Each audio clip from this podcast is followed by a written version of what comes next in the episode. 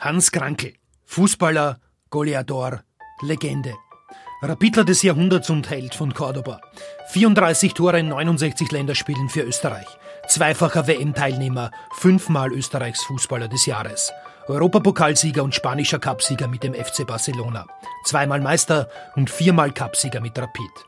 Mit 41 Toren für Rapid 1978 Gewinner des Goldenen Schuhs.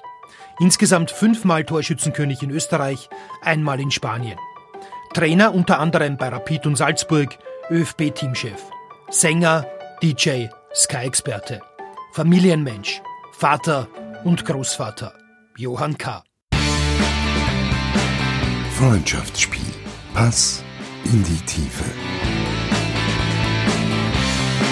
Mit Thomas Dorkeschütz. Heute zu Gast Hans Kranke. Es ist mir eine besondere Ehre, mit Hans Krankel ein Freundschaftsspiel zu bestreiten. Es Hallo, gibt Hans. keine Freundschaftsspiele. Heute Kollege. auch nicht. Nein. Alles Cup, Meisterschaft, Europacup. Nur Pflichtspiele. Das ist jetzt Champions League. Genau. Hans, wir, wir reden über Finale. dich. Wir reden über dich, über dein Leben. Ähm, du wirst demnächst 68. Bist du glücklich? Bist du zufrieden? Du wirkst so. Wirklich? Also das am Beginn des Gespräches zu sagen, ist natürlich, bringt mich in eine gewisse Depression. Das wollte ich nicht. Bin ich schon in der Nähe von 68 Jahren. Ja, das Leben geht weiter. Anscheinend wäre ich schon 68, ja, ich bin zufrieden, toi, toi, toi. Ich bin gesund, die Familie ist gesund. Das ist die Hauptsache, Und das ist dir als Familienmensch natürlich auch das Wichtigste im Leben, oder? das Allerwichtigste. Ja, Du bist irgendwie gelassener geworden, oder?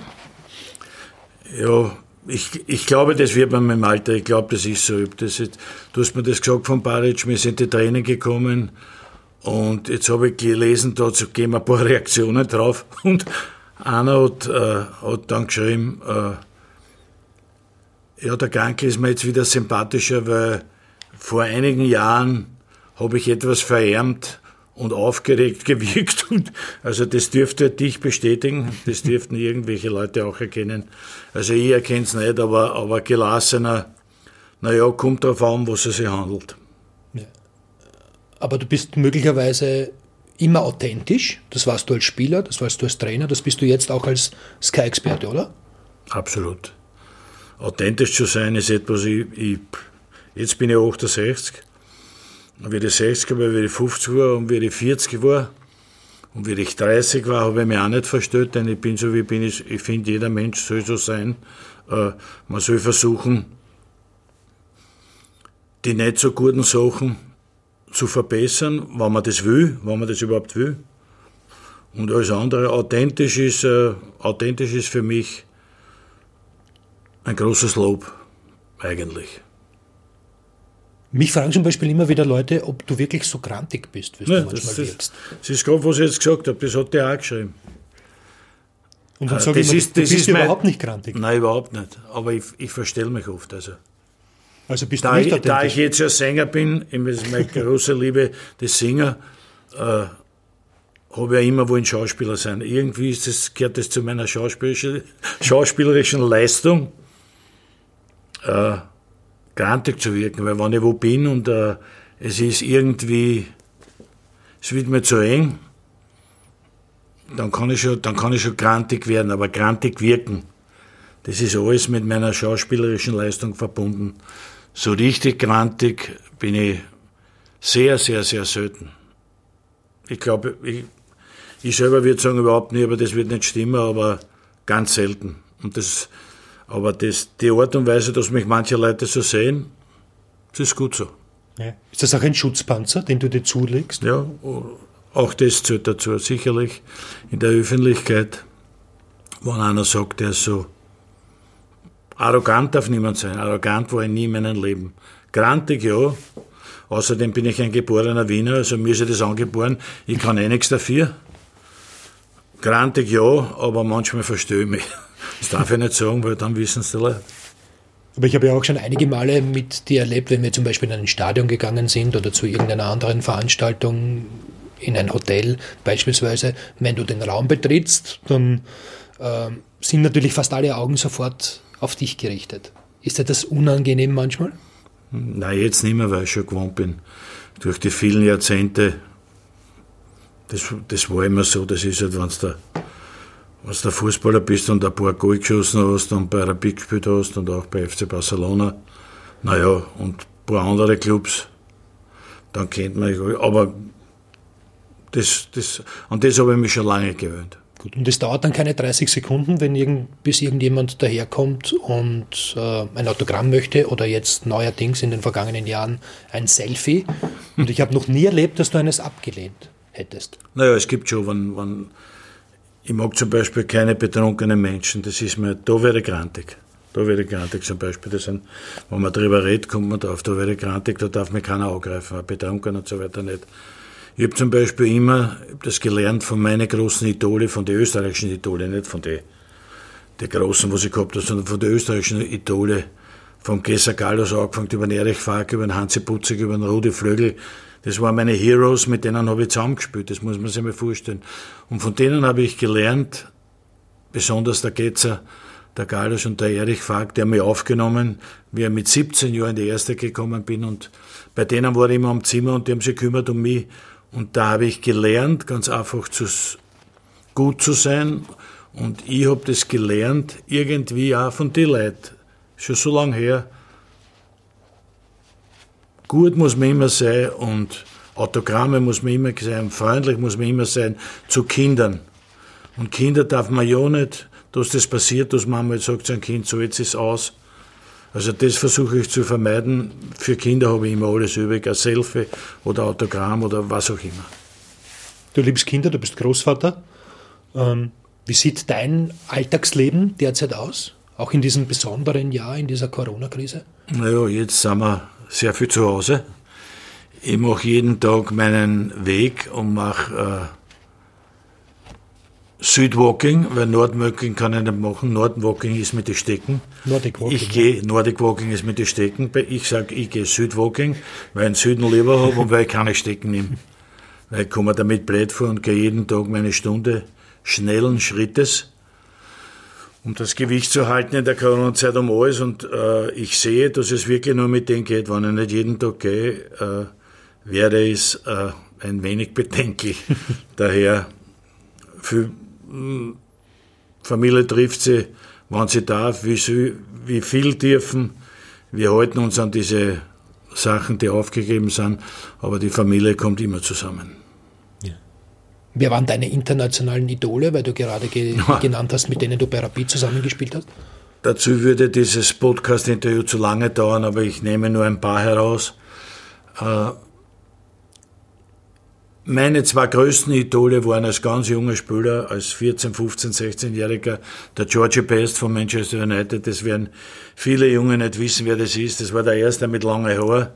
Der hat gehabt lange Haare bis zu den Schultern, hat gehabt das Leiberl heraus, hat gehabt die Stutzen unten und das war mein Idol. Außerdem war er ein begnadeter Triple und ein großer Spieler der 68er Mannschaft von Manchester United. Das war mein erstes Idol, weil der, bei dem war die Gesamtposition für uns Buben ein Wahnsinn. Der zweite, etwas später, den ich dann äh, gesehen habe, äh, kennengelernt habe, sogar George Best, leider nimmer, war der Johann Cruyff, ein großes Vorbild für mich als Spieler und als Trainer. War ein begnadeter Spieler, einer der besten, die es je gab. Zählt in die Kategorie Messi, Maradona, Pelé. Gehört der Cruyff dazu, auch der George Best bei mir. Und der war mein Idol, weil den Fußball, wie er gespielt hat, in dem Moment, wo er den Ball gekriegt hat, schneller zu werden, explosiv zu werden, das habe ich mir so angeeignet als Spieler. Ich habe das auch ein bisschen kennen, auf eine andere Art. Aber der Johann Cruyff war immer mein Vorbild. Und als Trainer dann bei Barcelona, der hat eine ganze groß, ganz große Zeit gehabt bei Barcelona als Trainer. Und das war eigentlich als Trainer mein Vorbild als Trainer. Ich habe mit ihm über Fußball diskutieren können, vier, fünf Mal einige Zeit in der Kabine und das ist mir geblieben als Trainer, das ist, das habe ich gehabt. Ich habe das nie wem erzählt und ich habe das nie gesagt mit, mit, damals hat begonnen die Raumdeckung und so weiter in dieser Zeit. Und auch schon das moderne Spiel, das geholfen dann später. Dieses unbedingte Pressing und so weiter und diese unbedingte schnelle Balleroberung. Das habe ich alles aufgesagt für ihn. Ich habe das als Trainer dann auch irgendwie in einer gewissen kleinen Art und Weise versucht weiterzugeben, aber das ist natürlich schwierig. Äh, er hat bei Barcelona natürlich lauter Superspieler gehabt. Aber das waren, das waren so meine Idole, jetzt muss ich sagen. Der Messi, der Maradona, der Pelé. Ende nie. Und du bist der direkte Nachfolger als Legionär bei Barcelona von Johann Cruyff auch der Nachfolger, geworden. Genau. War das auch eine besondere Ehre für dich, auch eine Bürde? Ich habe das gar nicht so mitgekriegt. Ich habe das dann erst mitgekriegt, wie ich drüben war und die Zeitungen, das war der, dieser, dieser spanische Gag, die Zeitungen sind gekommen, der Krankl ist der Nachfolger, der Nachfolger von Johann Cruyff und ich habe gesagt, das ist super. Ich kann nicht der Nachfolger sein von einem, der vielleicht der beste Spieler der Welt ist oder einer der besten Spieler der Welt ist. Ich komme aus Österreich, bin von Rapid und schieße zwar viel Goal, aber der Graf ist für mich, es war mein Idol. Die haben das sehr bewundert, aber ich habe dann gesagt, äh, der Graf ist immer mein Idol und mit dem darf man mich niemals vergleichen. Das geht auch nicht. Aber ich habe gesagt, eines ist sicher, ich schieße mehr Tore wie der Graf. Bumm, das war, das war natürlich dort eine Zündung, aber ich habe Wort gehalten. Ich habe mehr Tore geschossen, ich habe viel mehr Tore geschossen wie er. Also das Wort habe ich gehalten.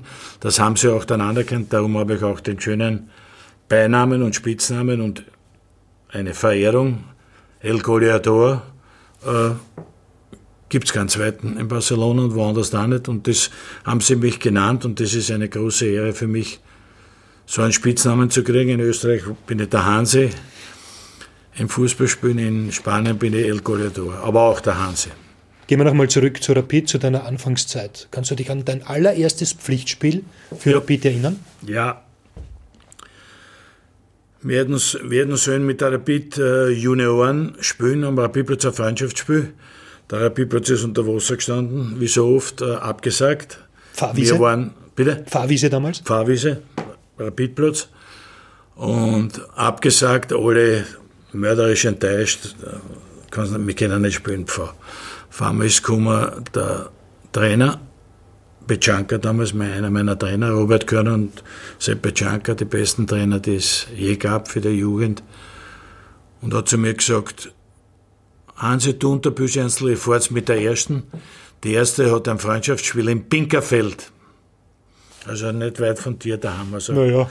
in deiner, in, deine, in deinem Bundesland. Genau. Ja, wir sind zu Salzsteiner Stadt haben sie natürlich ein Wahnsinn, 17 Jahre. Sind dann zum Bus gegangen, da sind schon alle drin, haben alle begrüßt, alle per Sie natürlich. Grüß Gott, grüß Gott. Grüß Ernst und ich. Wir haben dann gespielt gegen Pinkerfeld. Ich habe gleich von Beginn an gespielt, weil der Butzek Hans, der, der damals der Mittelstürmer war, damals schon 33 Jahre, glaube ich, den haben sie geschont. Ich habe gleich von Beginn an gespielt. Also ich, ich habe nicht gewusst, wo in der Kabine hingehen soll, zu welchem Level, weil ich war immer der Neiner. Aber in der ersten Parapet äh, ich mir nicht, was soll ich für eine Nummer nehmen? Und bin halt reingegangen und habe geschaut und da ist gelesen, 1, 2, 3, 4, 5, 6, 7, 8, 9, 10, 11 und weiter. Und bin halt so stehen geblieben und Ding und der Flügelroller hat dann zu mir gesagt, na geh ich zum Neiner, nimm dann nur, so wie in der Junioren. Ich bin dann hier und war natürlich fix und fertig und weg und weiß gar nicht, normal berührst du gar keinen Ball, was du aufgeregt bist. Das war dann 4-0, ich habe das vierte Tor sogar geschossen. Der Büschernstl hat auch gespielt, links außen. Also es war, es war, man sieht, jetzt bin ich fast 68, man glaubt, das kann. Und ich erinnere mich noch an das, das, das vergisst du nicht als, als Fußballspieler diese Momente. Sehr prägend. Und diese Nummer 9 sollte dann deine Nummer sein bei Rapid. Du warst dann kurz an den WAC verliehen, ja. Äh, aber hast dich im Prinzip sehr schnell durchgesetzt bei Rapid. Warum? Weil du einfach so viel Talent hattest? Naja, ich bin ja, bin ja ein Jahr zum WAC gekommen, deswegen, weil ich bin dann immer, ich bin dann immer reingekommen in die Rapid erste und da war damals der Gerdi Springer Trainer. Der war damals als Peitschenknaller, also ganz ein strenger Trainer und Kondition ohne Ende, das habe ich auch dann kennengelernt, als ich im Trainingslager mit war.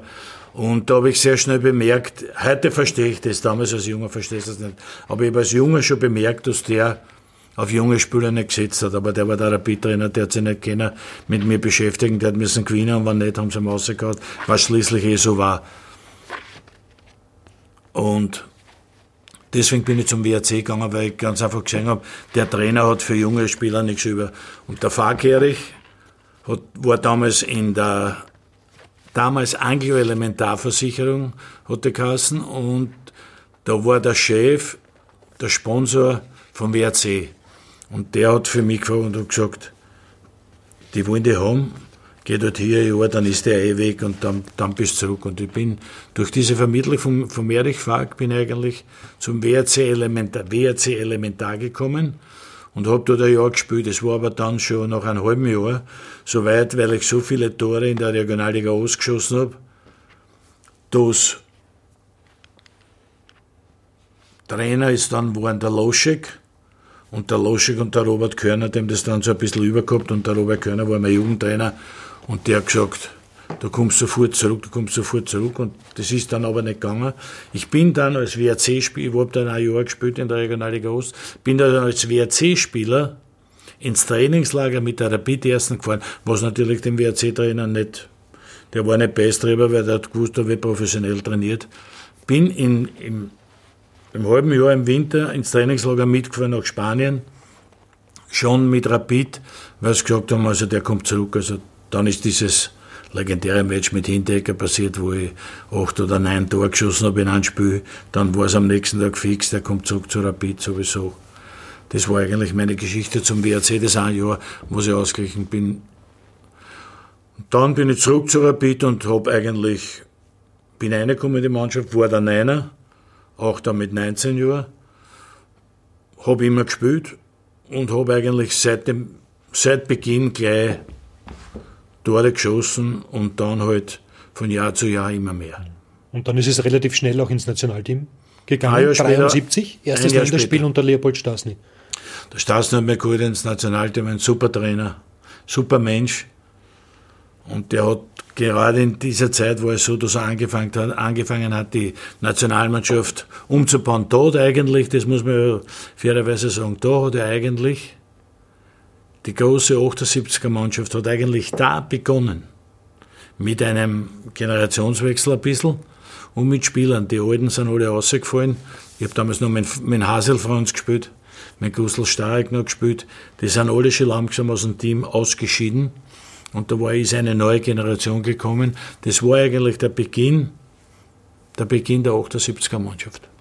73 dein erstes Länderspiel und dann kam eigentlich äh, deine stärkste Saison, äh, 77, 78. Europas Torschütze des Jahres, goldener Schuh damals mit 41 Toren. Äh, dann kam die WM, dann kam Barcelona. War, war 77, 78 äh, dein Jahr, wo du den Durchbruch dann wirklich geschafft hast zu einem international anerkannten Stürmer? Ja. Muss aber noch ergänzen, ich habe 1974 den silbernen Schuh zweitbester in Europa gewonnen. Das darf man nicht vergessen. Natürlich. Das muss man persönlich im Interview auch hervorheben, weil auf den bin ich auch stolz. Damals war ich zweitbester, 78 war ich sogar bester. Ja, damals natürlich. Damals mit, mit Argentinien, mit der Weltmeisterschaft hat meine internationale Karriere begonnen und dann der, der Wechsel zu Barcelona, na, das war dann das Nonplusultra, was äh, es gibt nicht mehr wie den besten, besten Verein der Welt. Und das ist für mich Barcelona und äh, mehr geht nicht. Du hast einmal gesagt, äh, was Hollywood für einen Schauspieler ist, ja. ist Barcelona für einen Fußballer. Eine sehr gescheite Aussage von mir und eine besonders richtige. Es, ist, es stimmt. Es, es ist so, ich glaube, es stammt nicht Copyright von mir, sondern ich habe das einmal gelesen von irgendeinem berühmten Spieler, ich weiß aber nicht mehr welcher, weil ich würde lügen, der hat das selber gesagt wie ich. Es ist ganz einfach so, dass Hollywood für einen Schauspieler ist Barcelona im Fußball. Es gibt noch ein, zwei andere Vereine, wo man das auch nennen kann, aber nicht mehr. Welche? Zum Beispiel Real Madrid, mit großem Respekt. Dann äh, ist ja ein kleiner Unterschied. Was macht für dich heute noch den Reiz des FC Barcelona aus? Der Club ist ein Stadion mit 100.000 Leuten. Wenn du vis-à-vis auf das schaust, lässt du das. Mess Keon Club, das ist Katalan. Mas Keon Club auf Castellano, also in Katalan Mes Keon Club, das ist damit alles erklärt. Barcelona ist mehr wie ein Fußballclub. Das ist die Anschauung der Katalanen, die sehr, sehr viele Jahre, Jahrzehnte unterdrückt wurden. Vom Franco-Regime natürlich in Spanien, das weiß man, wenn man sich mit der Geschichte befasst und die immer ein eigenes Volk waren, die Katalanen, sehr stolz, sehr mutig, sehr gut, sehr tüchtig, sehr tüchtig in ihrer Arbeit. Und das ist eine Weltanschauung. Das ist, das ist auch in Spanien, das ist Real Madrid, das ist die Hauptstadt, das sind die Königlichen, die Reyes, die Könige gegen Barcelona, das sind die Katalonier, das ist, das ist was. Das ist mehr wie Fußball. Kannst du das deshalb auch nachvollziehen, dass sich die Katalanen jetzt ähm, selbstständig machen wollen, sich lossagen wollen von Madrid in den vergangenen Ja, ich Jahren? kann es nachvollziehen. Die Frage ist, ob es gut ist. Das wage ich nicht zu beurteilen, obwohl ich mich natürlich auch für diese Sachen interessiere. Auf der einen Seite äh, imponieren mir diese Leute, die eigenständig sein wollen, selbstständig sein wollen. Auf der anderen Seite weiß ich nicht, ob es ihrer Wirtschaft gut tun würde. Äh, Gott sei Dank habe ich das nicht zu entscheiden oder brauche nicht mitzuentscheiden. Obwohl ich sage, ein bisschen ein Katalane bin ich auch, aber ich bin nicht so viel Katalane, dass ich das wählen könnte und das möchte ich nicht. Dann kam, bevor du nach Barcelona gegangen bist, noch die Weltmeisterschaft 78 in Argentinien. War das im Nachhinein äh, dein absoluter Karrierehöhepunkt? Naja, ja, einer der Höhepunkte. Das war, ein Höhepunkt war für mich der Rapid Meistertitel, die Rapid Cup-Siege, die, der Barcelona Europacup-Sieg, äh, die Nationalmannschaft äh, vom bis, wo wir gut gespielt haben, wo wir 78 äh, war so, dass das natürlich einer der Höhepunkte war. Wobei man ja ständig dann immer wieder auf Cordoba trifft. Und ich sage das so oft, da war ja viel mehr wie Cordoba. Man muss sich einmal vorstellen, in der heutigen Zeit, das müssen junge Menschen sich einmal überlegen. Wir sind Gruppensieger geworden vor Brasilien und Spanien und der vierte, die vierte Nation Schweden ist nach Hause gefahren. Wir waren Gruppensieger. Wir haben Spanien 20 geschlagen, wir haben Schweden Durch Tore von Schachten und Kranke, dann und 1 zu 0. Wir haben gegen Brasilien 1 zu 0 verloren, weil, ja. wir, weil wir müde waren. Nur deshalb waren aber Gruppensieger vor Brasilien und Spanien. Wenn ich das heute sage, denke ich mir, rede ein Blödsinn, das kann ja nicht stimmen. Es stimmt tatsächlich, das muss man sich einmal was das für eine Mannschaft war, ne, sage ich immer, 78 bei allen Respekt. Jede Generation soll ihren Respekt haben. Auch die heutige Nationalmannschaft ist sehr gut aufgrund der vielen Legionäre, aber 78, das habe ich gesagt, das darf ich für mich sagen, das darf ich für mich behaupten. Es war die beste Nationalmannschaft, die es in Österreich je gegeben hat. Auch wenn, es, wenn ich nicht recht haben sollte, ich darf es sagen, das war die beste Mannschaft, was wir gehabt haben. Jede, jede Position super besetzt mit internationalen Klassespielern, jede Position. Gut, 82 war die Mannschaft ja eigentlich auf dem Papier zumindest genauso stark. Warum hat das damals dann nicht mehr funktioniert? Ganz eine einfache Antwort, ohne den Namen zu nennen. Wir haben nicht den richtigen Trainer gehabt. Also dann nenne ich den Trainer Felix Latzke. Ja, das war, in, das war in diesem Moment, ich möchte ihm nicht nahe treten, weil das so lange her ist und das tue ich auch nicht. Oder nachtreten, er war in dem Moment nicht der richtige Trainer. Er hat viel, das kann ich jetzt beurteilen, er hat vieles falsch gemacht. Und wir, wir waren, und aufgrund dessen waren wir nicht in dieser Form, in dem wir sein sollten. Ich war der Meinung, dass 82, vier Jahre nach Argentinien, hätte die Mannschaft fast noch besser sein müssen. Das war sie nicht. Da gab es zwei Siege gegen Algerien, gegen Chile und dann die Schande von Gijon. Ähm, wie blickst du jetzt auf dieses Spiel zurück? Es war eine Schande, das Spiel. Es war nichts ausgemacht. Es ist ja so oft gefragt worden, wie, wie soll es da was ausmachen? Es ist ja absoluter Schwachsinn. Aber die Deutschen sind gekommen, die Deutschen müssen, man muss die Ausgangsposition kennen, die Deutschen haben müssen gewinnen gegen uns, um überhaupt noch aufzusteigen. Nach einer Niederlage gegen Algerien. Und ich habe jedem das erklärt, ich erkläre es hier wieder in diesem ausführlichen Interview. Wenn ich die Möglichkeit gehabt hätte, Deutschland wieder nach Hause zu schicken, hätte ich sie geschickt. Und am liebsten waren wir gewesen in der 90. Minute, du sehr gut ist. Wir waren es nicht imstande, weil wir waren nicht gut. Die Deutschen haben das gar nicht gemerkt. Die waren mit 1 zu 0 durch Rubisch damals hochzufrieden, dass sie vieren und noch dabei bleiben. Wir haben nicht den Bauer gehabt, um sie da zu schlagen. An dem Tag nicht. Und der Pauli Breitner, mein allwegs Freund und ein paar andere haben immer gesagt, na jetzt passt schon, ist eh gut. Wir, wir führen jetzt eins nur jetzt auf und das passt eh. Wir sind beide aufgestiegen. Und wir haben natürlich gesagt, ja, ja, ja, ja, weil wir waren selber nicht in der Lage. Nur wenn ich nur einen Moment die Chance der Lage gehabt hätte, wären sie nach Hause gefahren.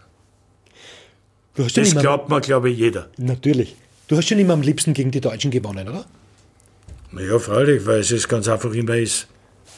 Es ist bis heute die David-Goliath-Geschichte. Es ist keine böse Geschichte. Es ist eine Geschichte von einer großen Rivalität, gegen die ich immer angekämpft habe, weil die halt alles besser haben. Die haben eine bessere Infrastruktur, die haben größere Vereine, die haben größere Stadien, die haben modernere Stadien, die haben mehr Geld. Wollen uns aber immer, haben uns, zumindest in meiner ganzen Zeit, haben uns immer belehren wollen. Und ich lasse mich nicht gerne belehren und haben immer gesagt, wir sind nicht die Wappler und sie sind die Kurden. Wir sind der kleine Bruder, sie sind der große Bruder. Wie man weiß, in Familien kämpft der kleine Bruder manchmal gegen den großen Bruder. Und das war immer meine Überzeugung. Da, war, da ist überhaupt keine Bösartigkeit dabei und nichts, weil ich schon oft gesagt, ich kämpfe so gegen das, Österreich, Deutschland, und für das habe ich so gelebt, meine besten Freunde bei Rapid waren immer Deutsche. Ich habe als, junger Mensch kennengelernt in Bernd Lorenz, leider ist er auch schon gestorben vor einiger Zeit. Ein super Mensch, ich habe kennt den Herbert Gronen, der ist gekommen von Alemannia Aachen, links und rechts aus und ich war mit 19 Jahren der Mittelstürmer. Zwei Piefke an meiner Seite, die waren super Burschen, super Haber. Später war bei uns der Emil Krause von Hannover 96. Das war mein, mein Zimmerkollege. Also, mehr brauche ich dann für meine Sympathie nichts haben. Aber die Sympathie bleibt bei den Personen. Im Fußball haben wir immer gegen einen müssen kämpfen. Ich, den, ich, hab, ich verehre den Franz Beckenbauer mein ganzes Leben lang, weil das ist für mich eben so ein großer Mensch, den ich als ganz junger Mensch kennengelernt habe, bis, bis ich auch Weltstar war und bei Barcelona war. Und der war immer ein so ein super Kerl, den ich so, so gut leiden kann. Also, es gibt schon Leibende auch. Wie empfindest du das, wie die, die Öffentlichkeit in den vergangenen Jahren ähm, mit dieser Ikone des deutschen Fußballs, mit Franz Beckenbauer umgeht? Ganz schlecht. Ich habe ihm das in einem Telefonat auch gesagt. Er hat das, ich habe mal telefoniert von ihm aus Salzburg mit ihm. Konnte ich telefonieren vor, vor einem Jahr erst oder was. Es ist ihm nicht gut gegangen. Das habe ich gehört, leider nicht gut gegangen. Auch aufgrund dessen, aber er hat eine schwere Operation, ich weiß jetzt nicht, ob er vorher war oder nachher es ist mir nicht gut gegangen und ich habe gesagt, Franz, das ist ein Wahnsinn, ich bin bei dir. Man, was hilft ja mir nichts, aber er hat sich sehr gefreut darüber. Aber die Art und Weise, mit denen, wie, den, wie mit denen umgegangen wurde wegen dieser Sache mit der Weltmeisterschaft, das ist eine Frechheit. Dasselbe ist immer passiert und passiert immer im Weltfußball und überall anders da, wo es da passiert ist und da ist er nicht dafür verantwortlich. Er hat die Weltmeisterschaft nach Deutschland geholt. Das dürfen die nie vergessen und das Meiner Meinung nach sind sie mit ihm da sehr schlecht umgegangen, sehr böse. So hat er sich nicht verdient. Und da, er hat, glaube ich, unter denen sehr gelitten. 1978 war Franz Beckenbauer nicht mehr dabei in Cordoba. Ähm der Breitner auch nicht. der, war dann 82, der war dann 82 allerdings wieder ja, dabei. Ja, aber der hat, der hat ja 78 gesagt er immer, er erzählt er immer, wenn man bei so legendäre Seniorenspieler waren in der Halle, wo er mitgespielt hat, hat er immer gesagt, seid froh, dass ich nicht dabei war, ich noch dabei sage ich, seid du froh, weil dann war er da bei die, dabei gewesen, bei den Fällen. Also, da gibt es schon wieder Gefechte. Der ist so ein typischer, ein typischer deutscher Typ, mit dem muss man schon kämpfen. Gut. 78 hast du ihnen eben zwei Tore geschossen und hast sie heimgeschickt. Ähm, geht dir Cordoba, dieses Thema, auch hin und wieder auf die Nerven? Na, überhaupt nicht. Ich liebe Cordoba, ich war dabei, habe zwei Goal geschossen und ich war nicht ich allein und ich sage hundertmal, das war eine tolle Mannschaft. Natürlich kommt der Torschütze mit zwei Toren nur dazu gegen den Weltmeister Deutschland, kommt dann groß aus, na okay, sehr okay. Aber alle anderen waren genauso gut wie ich und wir haben sie 3 zu 2 geschlagen und wir waren in diesem Jahr, wir waren in diesem Spiel besser wie die deutsche Nationalmannschaft und das geht mir überhaupt nicht auf Nerven. Das kann ich immer wieder hören und das werde ich immer wieder hören und denen, denen es aufs Nerven geht, die sollen auch dran, die brauchen nicht zuhören. Aber das ist ein Stück, das was ich sage immer sage ich schon wieder zum zehnten Mal in 20 Interviews. Das ist ein Stück österreichische Fußballgeschichte. Österreich hat 50 Jahre gegen Deutschland nicht gewonnen. Dann haben wir gewonnen. Jetzt werden wir sehen, wann es wieder ist. Österreichische Fußballgeschichte bei einer Fußballweltmeisterschaft. Nicht mehr und nicht weniger. Ich freue mich, aber ich büte mir da auf nichts ein. Ich habe dafür nichts gekriegt ich habe gut gespielt und ich bin dann nach Barcelona gekommen. Aber nicht nur aufgrund dieses Spieles, sondern aufgrund anderer Spieler genauso. Aber dieses Spiel in Cordoba war wunderbar und du kannst mich immer wieder fragen und ich erinnere mich immer wieder daran. Und natürlich auch gerne und das soll auch so sein. Hans, ein Teil dieses Freundschaftsspiels ist auch immer, dass ehemalige Weggefährten ähm, eine Videobotschaft senden eine Frage stellen, eine kleine Anekdote erzählen. Und wenn wir schon bei 78 sind, wenn wir schon bei Cordoba sind. Meine Weggefährten. Ja. Aha. Berti Vogts meldet sich jetzt zu Wort. Berti, super. Hallo Hans, Berti Vogts hier. Ich glaube, du bist ein wenig überrascht. Ich wollte dir nur noch mal sagen, dass du ein ganz großer bist, aber ich habe dich auch zum ganz Großen gemacht mit dem Sieg damals von Österreich über Deutschland, wo ich noch ein Eigentor erzielt habe, damit ihr wirklich da noch den Sieg erringen konntet. Aber nochmal, das war schon ein tolles Spiel und ein großer Sieg für Österreich. Etwas anderes, und da muss ich wirklich mit dem Kopf schütteln, ist es richtig, dass du Andreas Herzog drei Jahre trainiert hast und er meint, er wäre ein großer Spieler, aber er ist so groß, wie er sich selber sieht, ist er nicht. Aber dass man drei Jahre mit so einer Persönlichkeit auskommen muss, ja, das spricht für deine Größe und das spricht dafür, dass du den Fußball über alles liebst. Okay, mach's gut, Berti. Leichter Seitenhieb von Berti Vogt. Man muss sagen, äh, Berti Vogt und Andi Herzog haben wir gemeinsam gearbeitet bei der US-Nationalmannschaft, sind auch Aha. befreundet, kommen richtig gut miteinander aus. Ähm, war das schwierig, der Andi? Der jetzt ja auch dein muss Kollege ist. Zum Berti kommen. Er muss erst zum Berti kommen. Berti ein super Mensch, super Typ, das sieht man wieder. Habe ich kennengelernt, dann viel mehr, viel mehr mit einem Gerät, österreichischer Teamchef, Schottland Teamchef und ich habe dort noch 2, 2 zu 0 gewonnen. Er wurde be, befetzt von den schottischen Journalisten. Ich habe ihn damals in Schutz genommen, natürlich, aber zu Recht. Wie er da war mit der Aserbaidschan-Mannschaft, bin ich zu ihm gefahren. Die haben trainiert in der Südstadt, irgendwo bei der Südstadt. Habe ich ihn, habe ich ihn besucht beim Training, hat er sich riesig gefreut. Das ist ein das ist ein echter. Es war auch ein großer Fußballer, ein großer Verteidiger, super Verteidiger. Jetzt, haben wir, noch einen Deutschen, jetzt haben wir noch einen Deutschen gefunden, den du magst. Noch einen? Ja, Berti Vogt. Ja, Berti Vogt. Es gibt noch mehr. Gut. Es gibt noch mehr. zum, zum Andi Herzog ist zum Sagen, äh, Andi Herzog war ein großer Spieler, ja, muss man sagen. Äh, bei mir, bei Rapid noch nicht, aber er war schon bei Rapid sehr, sehr gut. Und er hat sich dann natürlich bei Werder Bremen in der deutschen Bundesliga noch gesteigert. gesteigert. Also der Andi Herzog war sehr, sehr gut, ein großer Spieler. Es gab eine Zeit, da bist du nicht so gut mit ihm ausgekommen. Naja, es hat, es hat einmal einen Wickel gegeben, weil er irgendwas gesagt hat mit dem Ding, aber äh, das, das, das haben wir ausgestanden. Über das möchte ich auch nicht reden, weil da mit damals, damals war ich sehr gar nicht böse, eher gekränkt.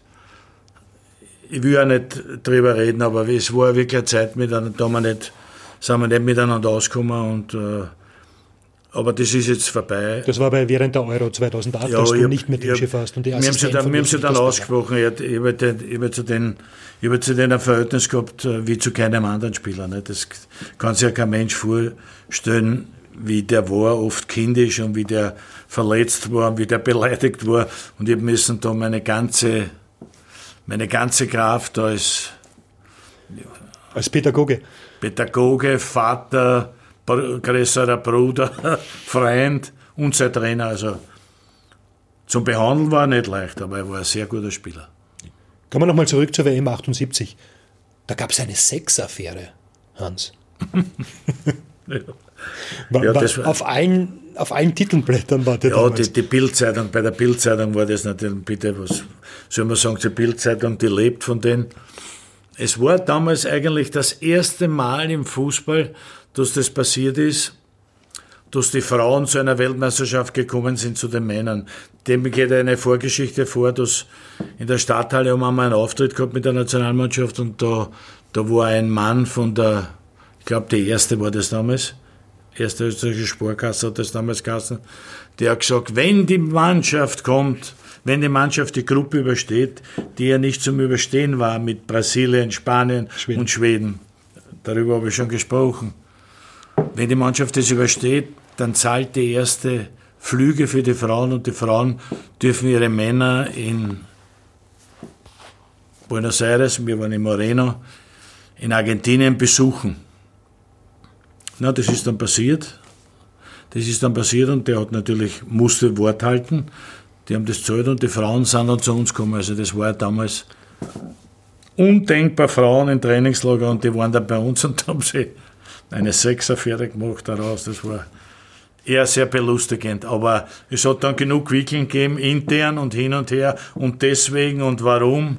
Und wir fahren nicht und wir fahren und äh, müssen da. Also der Säcke hat es da nicht leicht gehabt, muss ich jetzt sagen. Rückblickend gesehen. Helmut Senekovic, der Helmut Senekovic, der hat es da nicht leicht gehabt in, diese, in diesem Moment mit die, alle mit diesen Sachen, weil das war damals lustig und dann nicht lustig und dann wieder lustig. Gut. Äh, war ja dann so, dass die Frauen dann offiziell in Buenos Aires waren. Ihr hattet offiziell keinen Kontakt zu euren Freundinnen oder Ehefrauen und äh, habt dann irgendwie geschwiegen drüber und dann ja. ist es irgendwie doch rausgekommen, weil ist ja auch irgendwie heute undenkbar. Du hattest als Spieler während der WM 78 eine Kolumne in der Kronenzeitung. Ja. Ja. Deswegen habe ich auch das zuerst, zuerst habe ich gelogen und habe gesagt, die Frauen waren nicht da. Und dann war aber, ist aber dieser Wickel ausgekommen und da war dann ein bisschen eine Streiterei und dann war es mir wurscht und dann habe ich gesagt, nein, sie waren doch bei uns, aber nur, sie waren nur einmal bei uns. Und da ist gegangen, ob es ein zweites Mal kommen können und wir wollten das, das hat der Säcke dann nicht wollen. Also ein ewiges Hin und Her. Also heute, nachher kann man sehr lachen drüber. Und Sechserpferde klingt gut, klingt gefährlich. Hans, wir machen an dieser Stelle eine ganz kurze Pause und dann reden wir gleich weiter. Rund um Weihnachten und Neujahr stehen einige interessante Duelle in der englischen Premier League auf dem Programm. Und im Jänner kehrt dann auch die deutsche und österreichische Bundesliga aus dem kurzen Winterschlaf zurück. Und weil es immer für noch mehr Spannung sorgt, wenn man auf den Ausgang eines Spieles wettet, hat BWin ein äußerst interessantes Angebot für Sie. Bei BWin gibt es für Neukunden den Joker als Sicherheitsnetz. Sollten Sie mit Ihrem Tipp daneben liegen, zahlt BWin bis zu 100 Euro als Freebet auf Ihr Wettkonto zurück. Alle Infos dazu finden Sie auf bwin.com/freundschaft. Also registrieren Sie sich mit mindestens 10 Euro. Dann Wette erstellen, Joker auswählen und gemütlich mit der BWin-App mitfiebern. Und nach der Weltmeisterschaft 1978, Hans, bist du dann nach Barcelona gewechselt. Dabei solltest du eigentlich zum FC Valencia gehen. Es gab da schon eine Übereinkunft zwischen Rapid und Valencia. Ja, als ich in Argentinien war, hat sich Rapid schon mit Valencia geeinigt. Über die Ablösesumme natürlich immer mit denen, dass sie gesagt haben, äh, der Spieler muss einverstanden sein. Das habe ich damals erfahren von Dr. Fani in Argentinien, dass mich Rapid an Valencia eigentlich verkauft hat. Habe gesagt, ja, sie können verkaufen, wenn sie wollen, aber sie müssen warten, bis ich wieder komme, bis ich wieder zurückkomme und dann werden wir das überlegen. Na klar, nicht, weil ich nicht dort Ja sagen. Na, und wie, wie es so war, kam es so, der Doktor hat mich dann angerufen, ein paar Tage später, als wir noch in Argentinien waren und hat gesagt, wir waren die letzten Tage und er hat gesagt, ihr kommt an den und den Tag zurück. Zwei Tage später kommt der Barcelona-Präsident mit dem Trainer nach Wien, sage ich super, super Schmäh, Dr. Leiwand, was hast du noch? Na, hat er gesagt, das ist kein Schmäh, das ist die Wahrheit, die kommen nach Wien. Vizepräsident, Präsident und der Trainer. Tatsächlich sind die gekommen und wollten mich äh, beim Barcelona, FC Barcelona haben. ich habe mir dann natürlich sofort gesagt, ich möchte nur zu Barca, ich will nicht zu Valencia. Ich wusste, dass das noch eine größere Ehre und Herausforderung ist, bei FC Barcelona zum Spielen. Und bin dann in Wien äh, zu ihm gefahren, in die Kanzlei, da waren diese Herrschaften versammelt, sehr freundlich, super. Damals mein Trainer, Lucien Mouler, noch dazu ein Straßburger, Franzose, der Deutsch konnte. Und der hat mir natürlich sofort mit Schmäh gepackt und hat gesagt, Herr Krankl, damals, damals Herr Krankl, ich, ich will, dass Sie mein Mittelstürmer sind und da kommt nichts anderes in Frage. Und ich bitte, die, für mich war das schon klar. Und so habe ich bei Barcelona. Ja, aber du hast dich angeblich dann schon geziert, oder? Du hast die Verhandlungen da so kurz, kurzfristig verlassen. Du weißt, du weißt alles, der, der weiß alle Sachen, das ist ein Wahnsinn. Dieses Interview ist sehr enthüllend. Wie war das damals? Bist du, bist du wirklich aufgestanden und heimgefahren? Nein, es war so, ja, das ist wirklich eine wahre Geschichte. Wir haben verhandelt, verhandelt, verhandelt und äh, es ist dann gegangen um,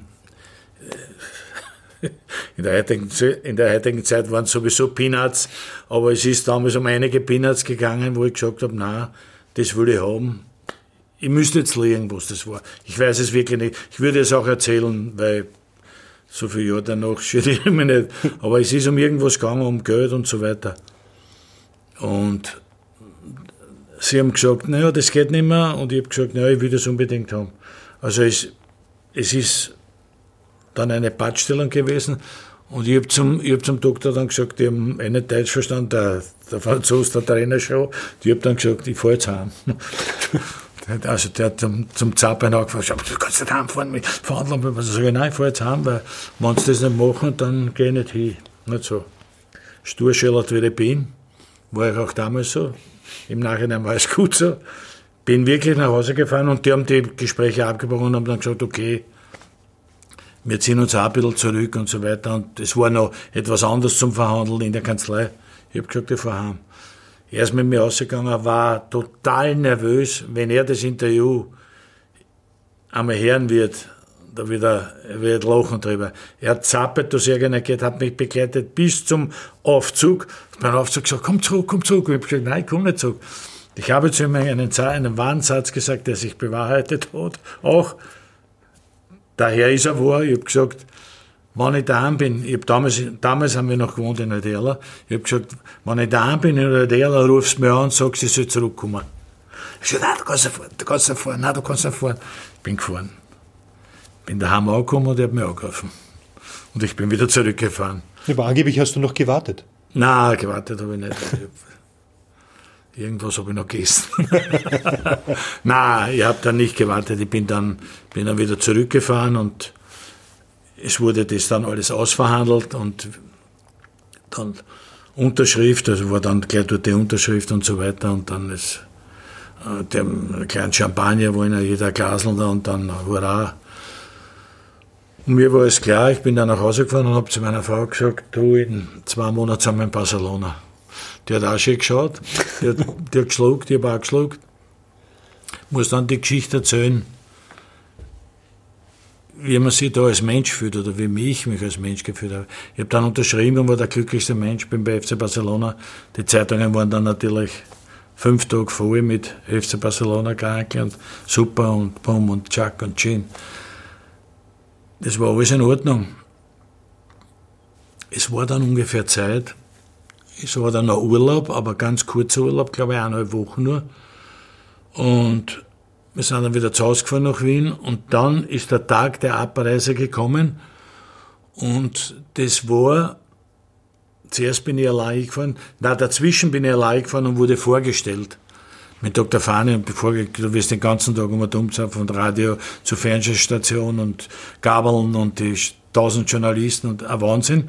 Das war auch dazwischen. Dann bin ich wieder nach Hause und da ist diese Zeit vergangen. Diese Zeit war ungefähr, ich sage jetzt einmal, vielleicht sechs Wochen.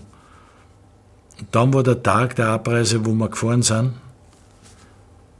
mit den Kindern zum ersten Mal nach Barcelona. Dann waren wir schon ein bisschen mulmig, das muss ich ehrlich sagen. Wir haben dann gewohnt in einem Hotel an der Ramblas, ein Hotel von Vizepräsident Gaspard, der bis heute mein persönlicher Freund ist. Also diese, zu denen habe ich dann eine Beziehung gehabt, nicht nur die Beziehung von Spieler und Präsident, sondern das ist dann schon ein Freund, der war damals bei den Unfall sehr maßgeblich daran beteiligt, dass da nichts passiert ist, durch Zufall. Und der ist ein persönlicher Freund geworden. Und in einem Hotel von denen haben wir gewohnt, der Ramblas. Kann mich erinnern, oben im fünften Stock in einer Suite. War es. Da sehe ich nicht, geht die Klimaanlage, wir können nicht so auftragen. Wegen die Kinder, die waren klar. Der Johann war, der Johann war Kindergarten und die Sander war erste Klasse. Ja. Genauso Sander war fünf und ja, Johann war zwei. Der Sander war in der ersten Klasse und der Johann war in es ist dann in den Kindergarten gegangen. Und es war, es war unerträglich heiß. Die Kinder haben brauchen und durch das Essen und waren, also eine fürchterliche, fürchterliche erste Zeit. Ich bin jeden Tag, bin jeden Tag mit dem Taxi zum Training gefahren und von Training hat mich dann, muss ich sagen, das ist auch wieder etwas, weil es dort gleich Leibwand waren, weil ich dort gleich Tor geschossen habe und weil ich sofort eine Beziehung gefunden habe zu den anderen Spielern, das halt super Menschen waren, super Freunde. Nach dem Training haben mich immer andere Spieler zum Hotel zurückgeführt. Und diese erste Zeit im Hotel war schwer. Das war ungefähr doch eineinhalb, zwei Wochen, wenn nicht mehr. Und dann, dabei haben wir schon Wohnung geschaut, immer wieder Wohnung geschaut und haben wir dann eine gefunden. Als wir dann in der Wohnung waren, hat sich dann das Leben normalisiert. Das ist halt so. Das ist sehr schwierig, mit einer Familie in der, im Hotel zu wohnen. Noch dazu bei, was jeden Tag Hase, unglaublich. Das war unfassbar. Und dann, als wir dann in der Wohnung waren, hat sich das Leben dann normalisiert. Man muss ja auch sagen, es gab damals nur zwei Legionäre. Der zweite neben dir war Johann Neskens. Ja. Äh, ansonsten hast du eigentlich nur mit Spanien zusammengespielt. Das ja, hast du von Anfang müssen, an gleich, gleich einen Bezug ich müssen, ich müssen, Gut, ich wollte das, ich habe ein bisschen, ich habe ein bisschen ein Faible für Fremdsprachen, die mochte sehr gern und ich rede gerne Englisch und Italienisch mit alle Förder und Spanisch und daher, ich habe ein bisschen ein Faible dafür und ich interessiere mich für Fremdsprachen schon immer. Daher habe ich da ein bisschen einen Vorteil gehabt. Ich habe gern Spanisch gelernt, ich habe sehr schnell Spanisch gelernt und es wäre auch nicht anders gegangen. Meine einzige Bezugsperson war der Johann, der Neskens.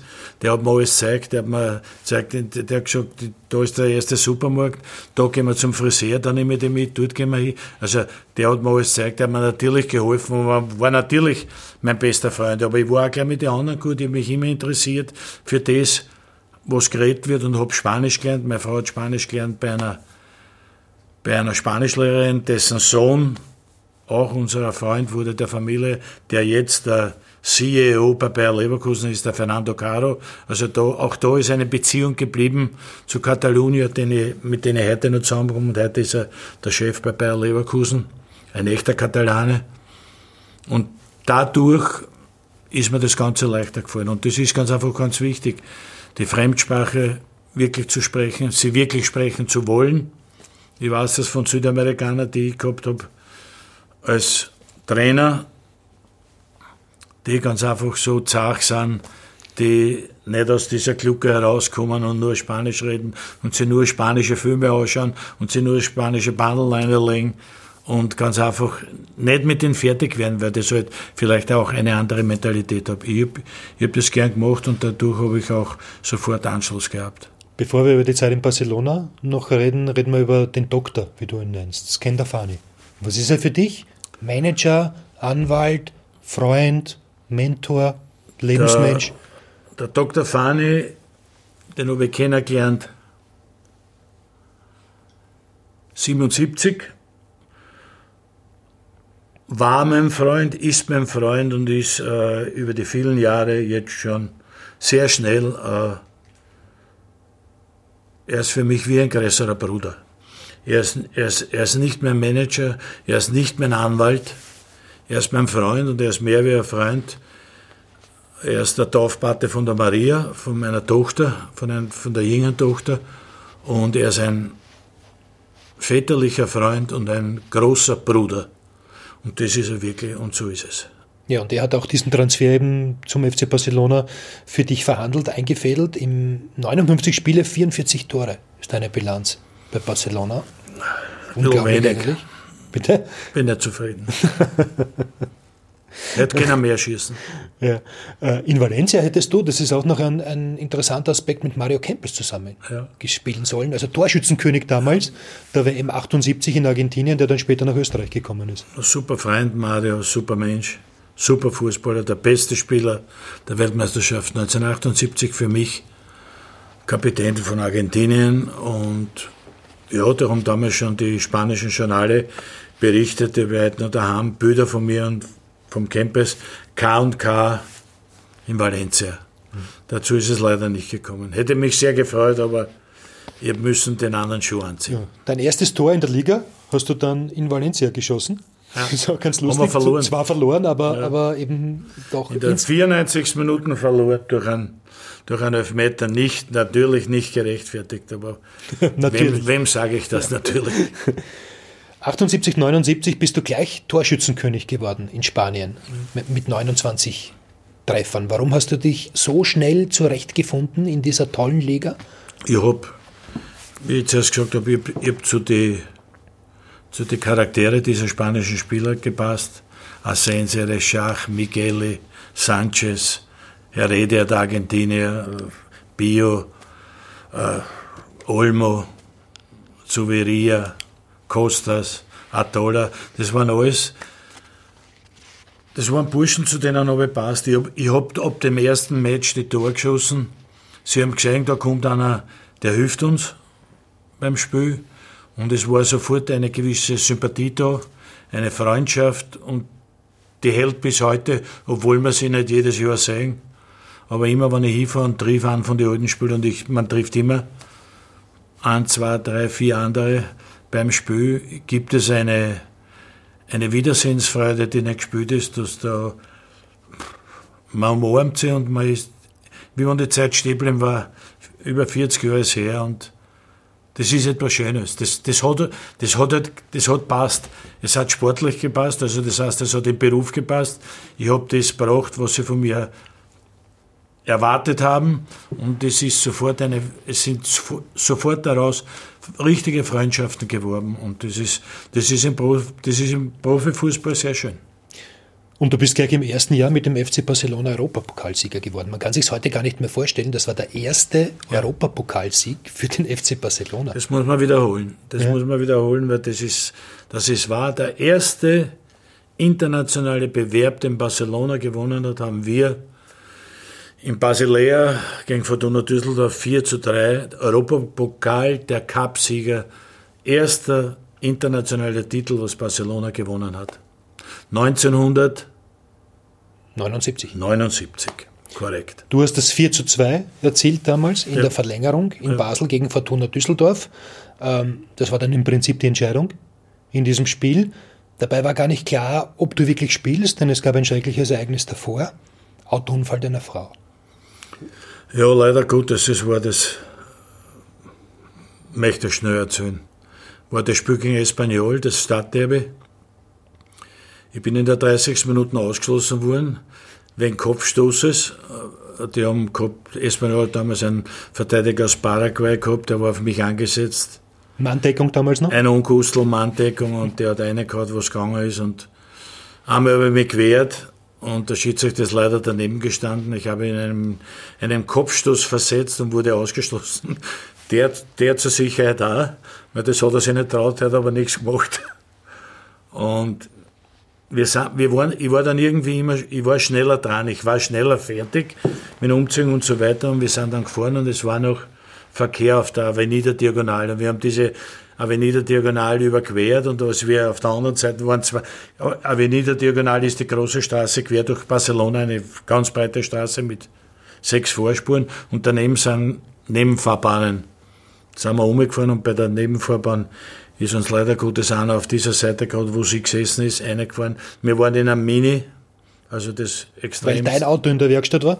Ja, mein Auto war in der Werkstatt, wir sind in einem Mini von einem Freund gefahren und das ist natürlich das Ungünstigste und der ist hier hinten rein, ist hier auf der Seite reingefahren und sie hat, sie war dann verletzt und hat, hat gehabt, was man dann Gott sei Dank gleich gesehen hat, innere Verletzungen und sie musste operiert werden, ist dann vier Stunden operiert worden. Das war sehr hakelig, also das war dann Intensivstation und so weiter. Drei die, Tage die schlimmsten Stunden deines Lebens? Ja, ja. Drei oder vier Tage war Intensivstation und dann war äh, normaler Krankenhausaufenthalt, aber die Verletzungen waren sehr, sehr schwer aufzunehmen, will ich nicht. Aber das war auch die Zeit, wo du, wo du unheimlich viel Unterstützung erfahren hast in Barcelona. Äh, da wurden zu Blutspenden aufgerufen und, und tausende Menschen Ja, sind sofort ins Spital gegangen, um Blut zu spenden. Das ist auch, das ist auch der Grund, dass ich äh, noch eine größere Beziehung habe, abgesehen von dieser Freundschaft, die, die Zuneigung und das Mitgefühl dieser Leute. Wie das damals passiert ist, war unglaublich, abgesehen davon, dass um zwei in der Früh wurde ein, wurde ein Aufruf im Radio, ist gewesen ein Aufruf, dass sie Blut spenden sollen, weil sie brauchen ein Blut. Für die Frau vom Mittelstürmer von Barcelona ist schwerer Verkehrsunfall und sie brauchen das Blut. Und die gesamte Brigade der Feuerwehrleute, Bomberos und die Polizia von Barcelona sind dort in Zwanzigerschaften und mit, mit, mit, mit den Busse dort hingefahren und haben Blut gespendet. Äh, Die Feuerwehrleute und die Polizisten. Und also unglaublich. Und Leute haben sich dort gemeldet, die haben sie dann gar nicht mehr genommen, weil dann schon zu viel war. Also eine, eine Anteilnahme war unglaublich und das, dieses Blut hat man gebraucht. Darum sage ich halt, meine Frau ist keine Österreicherin, sondern eine Katalanin, aber echte. Weil die hat sehr viel bekommen und das war das wichtigste Argument in diesen Momenten, dass sie das braucht haben und das war die Zuneigung, aber dann auch nachher die Geschenke, was wir gekriegt haben und die, die Madonnen und die schwarze Madonna und die Statuen und sogar der Reh hat einen, hat einen Brief geschrieben, also der Juan Carlos hat damals geschrieben, der Präsident, wir haben das, wir haben das zu Hause aufgehoben, diese ganzen Sachen. Also eine Frau ist gegangen ins Spital und hat ein, ein Kruzifix unter die, ich weiß nicht, wie die reingekommen ist, hat das unter, unter dem Kopfpolster gelegt. Also eine Anteilnahme, die seinesgleichen zu, das war natürlich eine Sache, das war unfassbar. Und daher habe ich durch diese böse, schiere Sache, traurige Sache, noch viel mehr Beziehung natürlich dorthin. Das ist ganz einfach erklärt. Und elf Tage später war eben dann das Endspiel in Basel gegen Fortuna Düsseldorf. Das, klingt alles, äh, was das Sportliche betrifft, äh, perfekt. Warum ist es dann in der Folge nicht so gut gelaufen? Warum bist du dann ein halbes Jahr später heimgekehrt zu Vienna? Ja, es ist damals, der Lucien Moller wurde eben vor dem Finale, vor dem Unfall, vor dem Unfall, ja, haben wir gespielt, äh, irgendein Match auswärts und haben verloren und haben dann gespielt zu Hause gegen Atletico Madrid. Eigentlich eine super Partie, aber wir haben 4-2 verloren in Nou Camp. Das war eigentlich das einzige Match, was wir verloren haben in Nou Camp. 4 zu 2 gegen Atletico. Und äh, wie es im Fußball ist und in Spanien, Italien und England noch schneller, wurde der Trainer gegangen, völlig zu Unrecht.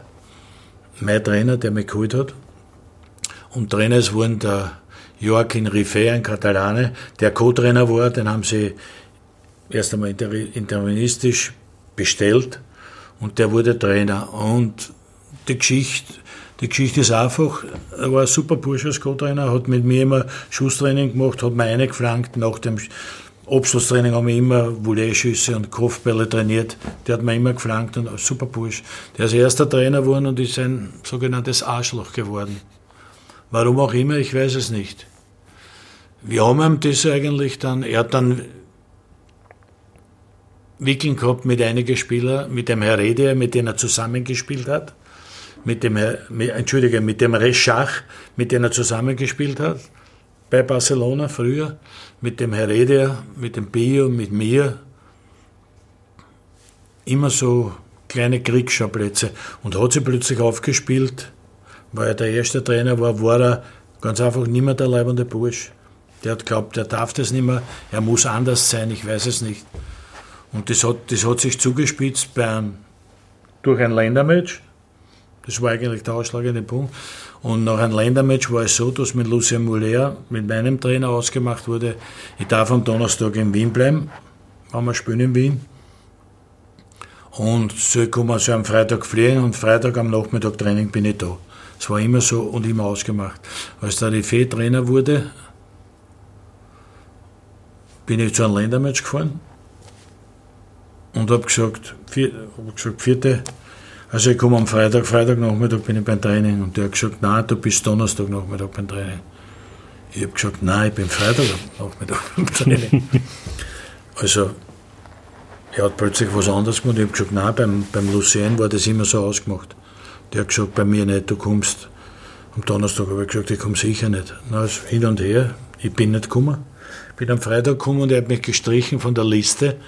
Liste heißt, das ist der Kader, der für, die, für das darauffolgende Match am Samstag oder am Sonntag geschrieben wurde. Das hat immer geschrieben der Zeigwart, der alte Zeigwart, der hat Papi Kassen, Papi Angera, der hat mit Kreide, mit Kreide immer die Namen aufgeschrieben. Ja, und wir waren duschen und so weiter hin und her. Auf einmal kommt der Papi Angera zu mir und sagt, du bist nicht auf der Liste. Und sage ich, ja, bitte, bitte. Ja, weil er duscht, haben wir umgezogen, auf einmal kommt der Sense und sagt, du bist nicht auf der Liste. Sag ich, vielleicht hat sich der Papi geirrt. Nein, hat sich nicht geirrt. Er hat mich nicht in den Kader genommen, weil ich am Freitag erst gekommen bin. Dann ist intervenieren gegangen der Kapitän, der Sense, die Spielervertreter Michele. Nix, er bleibt hart. Ja, okay, bin, bin dann einer zu ihm als Letzter. War so eine große Kabine in Barcelona. Außen, aus der Kabine raus, links waren die Trainer. Bin dann umgegangen und habe gesagt, warum bin ich da zerrissen? Er hat gesagt, ich habe dir gesagt, du musst Donnerstag kommen, du bist Freitag gekommen, bist gestrichen, scheint für das Spiel nicht auf. Und sie haben gesagt, bist der schönste Arschloch. Entschuldige, wenn ich das sage, aber warum soll ich jetzt liegen? Damals habe ich auch nicht gelogen und bin gegangen. Sie haben dann am Sonntag, ich war im Stadion, bin ganz oben gesessen bei den Journalisten, ganz hoch oben, das ganze Feld von mir. Gegen Las Palmas zu Hause 0 zu 0 gespielt und 95.000 Zuschauer haben geschrieben, Hanse, Hanse. Was mir aber nicht geholfen hat, ich habe mich halt gefreut. Das war eigentlich der Beginn, da ist es nicht mehr gut geworden und ich habe dann gesagt zu meinem persönlichen Freund und Präsident, zum Gaspard, habe ich gesagt, ich spiele nicht mehr weiter, wenn der Trainer ist. Und er hat gesagt, ich kann nichts machen, die anderen sind für den. Und ich habe gesagt, na gut, dann gehe ich. Bin dann verliehen worden. An die Wiener? An die Wiener. Ein halbes Jahr, war ein halbes Jahr in Wien. Er wurde in dieser Zeit noch zwei Monate gestanzt, wenn wir sagen, im Fußballjargon der Herife. Und Trainer wurde Ladislaus Kubala, einer der größten Namen im Fußball, die es je gab. Brauche ich nicht sagen. Den ein Junger wird er kein Begriff sein, den einen alten Ladislaus Kubala ist das ein großer Begriff. Großer Spieler, großer Trainer. Und der hat sofort gesagt, der Krankel kommt sofort zurück nach Barcelona. Bin dann hingefahren, das, haben wir, das hat mir der Gaspard gesagt. Der Kubala würde unbedingt, bin dort hingefahren und der Kubala hat mich schon mal eingeladen zum Tennis spielen. Ich habe gegen ihn Tennis gespielt und dann habe ich geredet mit ihm und der war ein ehemaliger großer Fußballer, ein super Mensch und der hat gesagt, du bist mein Mittelstürmer und einen anderen nehme ich nicht und fertig und aus. Und ich bin wieder zurück. Und das war dann die Rückkehr zu Barcelona. nach Barcelona. Und warum bist du dann nicht noch länger geblieben in Barcelona? Dann hat es, es war dann so, ja, die, die Geschichte endet so, dass ich dann gespielt habe, ein halbes Jahr, das ganze halbe Jahr und es ist wieder, beim Fußball geht alles mit dem Teufel zu. Der Ladislaus Kubala wurde gestanzt, weil wir einmal verloren haben, so wie es üblich ist, leider. Alle Spieler haben gewarnt, Halbert, weil der war ein super Trainer. Und Trainer wurde die alte Catenaccio-Maschine na, Helenio Herrera. Ich habe mich so geschreckt, dass mir nicht einmal der Name einfällt. Der alte Helenio Herrera, der viel zu alt war, hat nicht mehr aufs Spiel viel gesehen, hat nicht mehr gesehen, wer es gut geschossen hat. Das sind so die Geschichten, die man dann darüber erzählen kann. Hat dann gesagt, ein gewisser Bernd Schuster ist gekommen zum Verein, war der dritte Ausländer, durfte nicht spielen, aber durfte trainieren. Und der Herr Helene Herrera hat dann gesagt, ich habe damals gespielt im Sturm in Kini, Mittelstürmer von der spanischen Nationalmannschaft, zwei Mittelstürmer miteinander, wir haben uns super verstanden, super Mensch, super Kerl. Und der Herrera hat dann gesagt, äh, wir spielen weiter mit dem spanischen Mittelstürmer. Ich möchte den Herrn Schuster haben im Mittelfeld, wir, wir brauchen im Mittelfeld was und man muss ihn krank abmelden. Und so war es dann. Ich wurde abgemeldet, das heißt abgemeldet, war beim Verein weiter. Schuster wurde angemeldet, ist in den Kader gekommen. Da war ich vier, vier oder sechs Wochen habe ich schon trainiert mit ihm, war er bei uns. Damals 20, 21 Jahre, junger Bursch, netter Kerl, super, super Spieler. Und der wurde dann angemeldet und der Schuster hat dann gespielt und ich bin wieder auf der Tribüne gesessen. War dann so enttäuscht und habe gesagt, aus, Ende. Ich will nur heim und ich will nur zu Rapid, zu meinem Club zurück, fertig. Barcelona hat dann ein Angebot gekommen, bekommen, genauso wie ich, vom AC Milan. Ein mörderisches Angebot für Barcelona, vom Geld her, von der Ablöse her und für mich auch. Ich wurde eingeladen nach Mailand, hin und her und mein Sturschell war aber so beleidigt und ich war so gekränkt damals, dass ich diesen Zug, den ich damals gemacht habe, nicht zum AC Milan zu gehen, als einzigen Fehler in, meine, in meiner Karriere sage, und das stimmt, da habe ich meinen einzigen Fehler gemacht, der Dr. Fani, Doktor hat auf mich eingeredet, wie auf einen jungen Hund und ich habe nicht, mehr, mehr wollen. Ich war so enttäuscht und ich war so gekränkt und habe den Schritt nach zu Milan leider nicht wahrgenommen und habe gesagt, ich möchte zu Rapid, zu Rapid. Und das war dann mit Schwierigkeiten verbunden, die wir eh kennen, die eh alle kennen, aber schlussendlich hat es geklappt. Und ich war wieder bei Rapid, bin eigentlich zu früh bin eigentlich zu früh von Barcelona weg, weil wie die, wie die Geschichte dann gezeigt hat, wenn ich wahrscheinlich nur einen Monat gewartet hätte, einen Monat, nicht einmal mehr,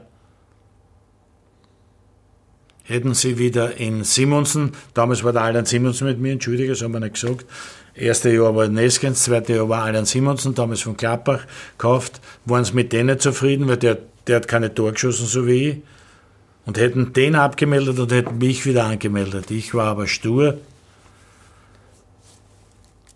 Testatura, Sturschell und habe nur mehr nach Hause wollen und wollte, wollte nicht mehr weiter. Und deswegen bin ich nicht zu Milan gekommen. Schade, heute tut es mir leid. Aber es ist vorbei. Aber ich habe mich dann entschieden, muss aber fairerweise sagen, bin nicht zu Milan, was mir heute wehtut, was ich als Fehler bezeichne, ja, aber bei Rapid habe ich dann, bin ich zweimal Meister geworden, zweimal Cupsieger geworden. Und es war fast die schönste Zeit bei Rapid. Europacup-Finale 85. Weil wir bei Europacup-Finale, wir haben Erfolg gehabt ohne Ende. Es war die Geschichte, der Panenka ist zurück, ich bin zurück zu Rapid. Der Bera Brucic, der Zlatko Gancia und, und. Also, wir haben gehabt eine Top-Mannschaft und wir haben sehr viel Spaß gehabt und haben sehr viele Erfolge gefeiert. Äh, über die Jahre betrachtet, hat dich deine Sturheit äh, gehemmt oder hat sie dich zu dem gemacht, was du bist? Na, gehemmt habe ich mich nicht. Ich habe nur einen Fehler gemacht. Das war, dass ich nicht zu Milan gegangen bin. Sonst, meine Sachen, wo ich stur war, da steht er dazu. Das finde ich super. Man muss auch manchmal stur sein, aber nicht immer. Du hast einmal gesagt, Barcelona ist wie Rapid nur mal 100.000. Wie, wie ist Rapid? Rapid ist die berühmteste und bekannteste und interessanteste Mannschaft von Österreich ever. Immer, ewig.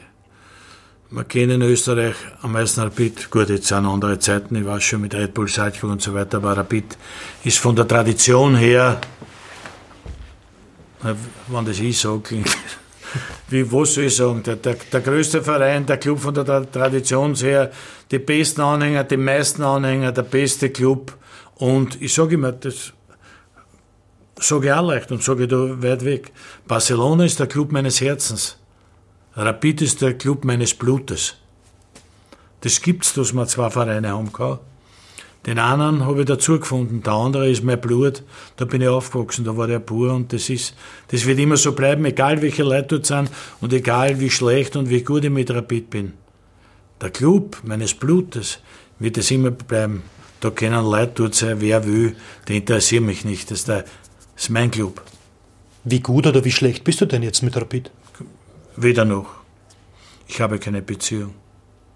Zu Rapid oder zu den Menschen, die dort arbeiten, die verantwortlich sind? Zu den Menschen, die dort arbeiten, habe ich keine Beziehung. Weil, weil ich sie nicht kenne. Aber zum Club ja, möchte mich nicht noch einmal wiederholen. Gut. Äh, Tut es dir weh, dass, dass es nie mit einem Comeback auf Funktionärsebene funktioniert hat bei Rapid? Das möchte ich nicht beantworten, weil ich damit äh, irgendwem anderen eine Freude mache oder Kummer mache. Äh, das möchte ich nicht beantworten. Wenn, wenn, dann muss ich sagen, früher mal vielleicht ja, jetzt nicht mehr. Dann formuliere ich es anders. Findest du schade, dass sich dein Weg nicht wieder irgendwann einmal zurück nach Hütteldorf geführt hat? Ich habe hab gesagt, wie ich, wie ich als Trainer gegangen bin, nach drei Jahren Rapid, habe ich gesagt, äh, das Kapitel Rapid ist noch nicht abgeschlossen. Für mich, das habe ich damals gesagt, weil ich als Trainer nicht das erreicht habe, was ich gerne wollte. Aus welchen Gründen auch immer. Das ist mein Eigenverschulden. Das ist nicht genug Material. Alle, alles ist schuld. Am meisten bin ich selber schuld, weil ich als Trainer die Verantwortung habe und nicht, nicht so gut war, wie ich gerne selber wollte. Das liegt an tausend Dingen, über die ich nicht reden mag. Aber nach der Zeit als Trainer bei Rapid habe ich gesagt, das Kapitel Rapid ist für mich nicht abgeschlossen, weil ich noch etwas, weil ich noch in der Bringschuld bin, weil ich noch etwas für Rapid machen möchte, gut, was was mich selber befriedigt, nicht die Leute tut oder die, nicht einmal die Anhänger. Das interessiert mich nicht, sondern für mich selber habe ich mir gedacht, ich muss bei Rapid noch etwas tun, etwas Gutes, weil das bin ich dem Club schuldig, weil ich dort mit, mit elf, zwölf Jahren war. Also du möchtest Rapid noch etwas zurückgeben? Ich wollte noch etwas zurückgeben. Das ist mir nicht gelungen. Jetzt, jetzt mag ich nicht mehr. Jetzt mag ich nicht mehr, aber das ist mir lange Zeit nicht gelungen. Ich wollte das, man hat es vereitelt aus den verschiedensten Gründen okay, das muss ich akzeptieren und das akzeptiere, ist okay. Warum willst du jetzt nicht mehr? Weil er Sturschädel bin. Da kommt er wieder raus. Gott sei Dank ist er noch da. Ja, vielleicht sagst du dann, jetzt bin ich wieder stur, so wie damals, als ich zu Milan gehen hätte sollen. Schau, du kannst jetzt, du kannst jetzt Interviews führen, nur zwei Stunden. Das ist ja kein weißt Interview, du, wir führen ja ein Gespräch. Weißt du, was das Beste ist? Die beste Aussage im Fußball. Sag niemals nie. Das, das habe ich schon bemerkt. Das ist so. Aber daher, es ist, kein, es ist kein Thema für mich, weil aus den Gründen, die ich geschildert habe. Gut, dann kommen wir nochmal zurück äh, zu deiner Spielerkarriere bei Rapid. War, war eine großartige Zeit, du hast es vorhin schon angerissen, eine, eine großartige Mannschaft mit einem großartigen Trainer, mit Otto Baric, ja. der vor kurzem verstorben ist. Ähm, wie wirst du ihn in Erinnerung behalten? Ja. Ich, ich halte mir als Erinnerung, als super Trainer und super Mensch. Das habe ich jetzt schon in zehn Interviews gesagt. Das sind die besten Aussagen, die man treffen kann. Und er war, er war lustig, er war gescheit, er war sowas vom Fußball gescheit. Für, für mich war er der Trainer, das ist, das ist, ich habe viele Sachen von ihm übernommen, in der Motivation überhaupt. Daher, daher sagt man, das, das, was man mir Gutes als Trainer nachsagt, dass ich ein, ein toller Motivator gewesen sei. Das lassen sie mir noch. Aber ich habe so viel Taktik äh, gelernt und durch ihn und später und durch, aber über das will ich nicht reden, ich will über einen Otto reden. Der Otto hat am besten können, seine größte Stärke war Mannschaften zusammenstellen. Und das kennen nicht viele Trainer. Ich habe mir als Trainer da auch sehr schwer getan, wer passt wohin und wem kann ich da noch, dass ich die Mannschaft verstärke. Er war in eine Mannschaft zusammenstellen, und das hat nur er gemacht damals. Da hat es nicht gegeben, einer, der mitreden hätte können. Die Mannschaften zusammenstellen, die Positionen, die schwächer sind, zu verstärken. Das ist nicht so einfach, wie, wie sie das jetzt bei mir anhört. Das war seine große Qualität. Da war er, da war er super. Und in der Vorbereitung auf die gegnerische Mannschaft, auch da habe ich von ihm viel genommen und viel gelernt. Die Vorbereitung auf die andere Mannschaft. Er hat genau gewusst, wie der Gegner ist. wer gefährlich ist, wo sie uns wehtun können und wo wir etwas tun können. Da war er super. Inwiefern hat er es auch immer wieder geschafft, den, den Führungsspielern Verantwortung zu geben, Freiheiten immer, zu geben? Immer. Das, auch das habe ich von Du sagst da Sachen, wir, wir haben sich das nicht ausgemacht und du fragst mir das. Auch das habe ich übernommen von ihm. Das Umgehen mit den Führungsspielern, das Umgehen mit den anderen Spielern, egal mit welchen Spielern, das konnte er mit dem Führungsspieler. Jetzt, wenn man jetzt kommst mal wieder mit den Plätzen, Weber Krankl, was eh, das kommt hundertprozentig. Alles das hat er gehandelt. Das hat er, das hat er irrsinnig gut kennen. Aber das ist so, wenn du einen Trainer gehabt hast oder dann ein bisschen zu meiner Zeit war das so, dass so, ne, ich bin ein Trainer, haben sie gesagt über den Happel auch, was, gar nicht, was gar nicht stimmt. Behandle jeden Spieler gleich. Mir ist das, mir ist das vollkommen egal. Jeder Spieler ist gleich. Stimmt überhaupt nicht.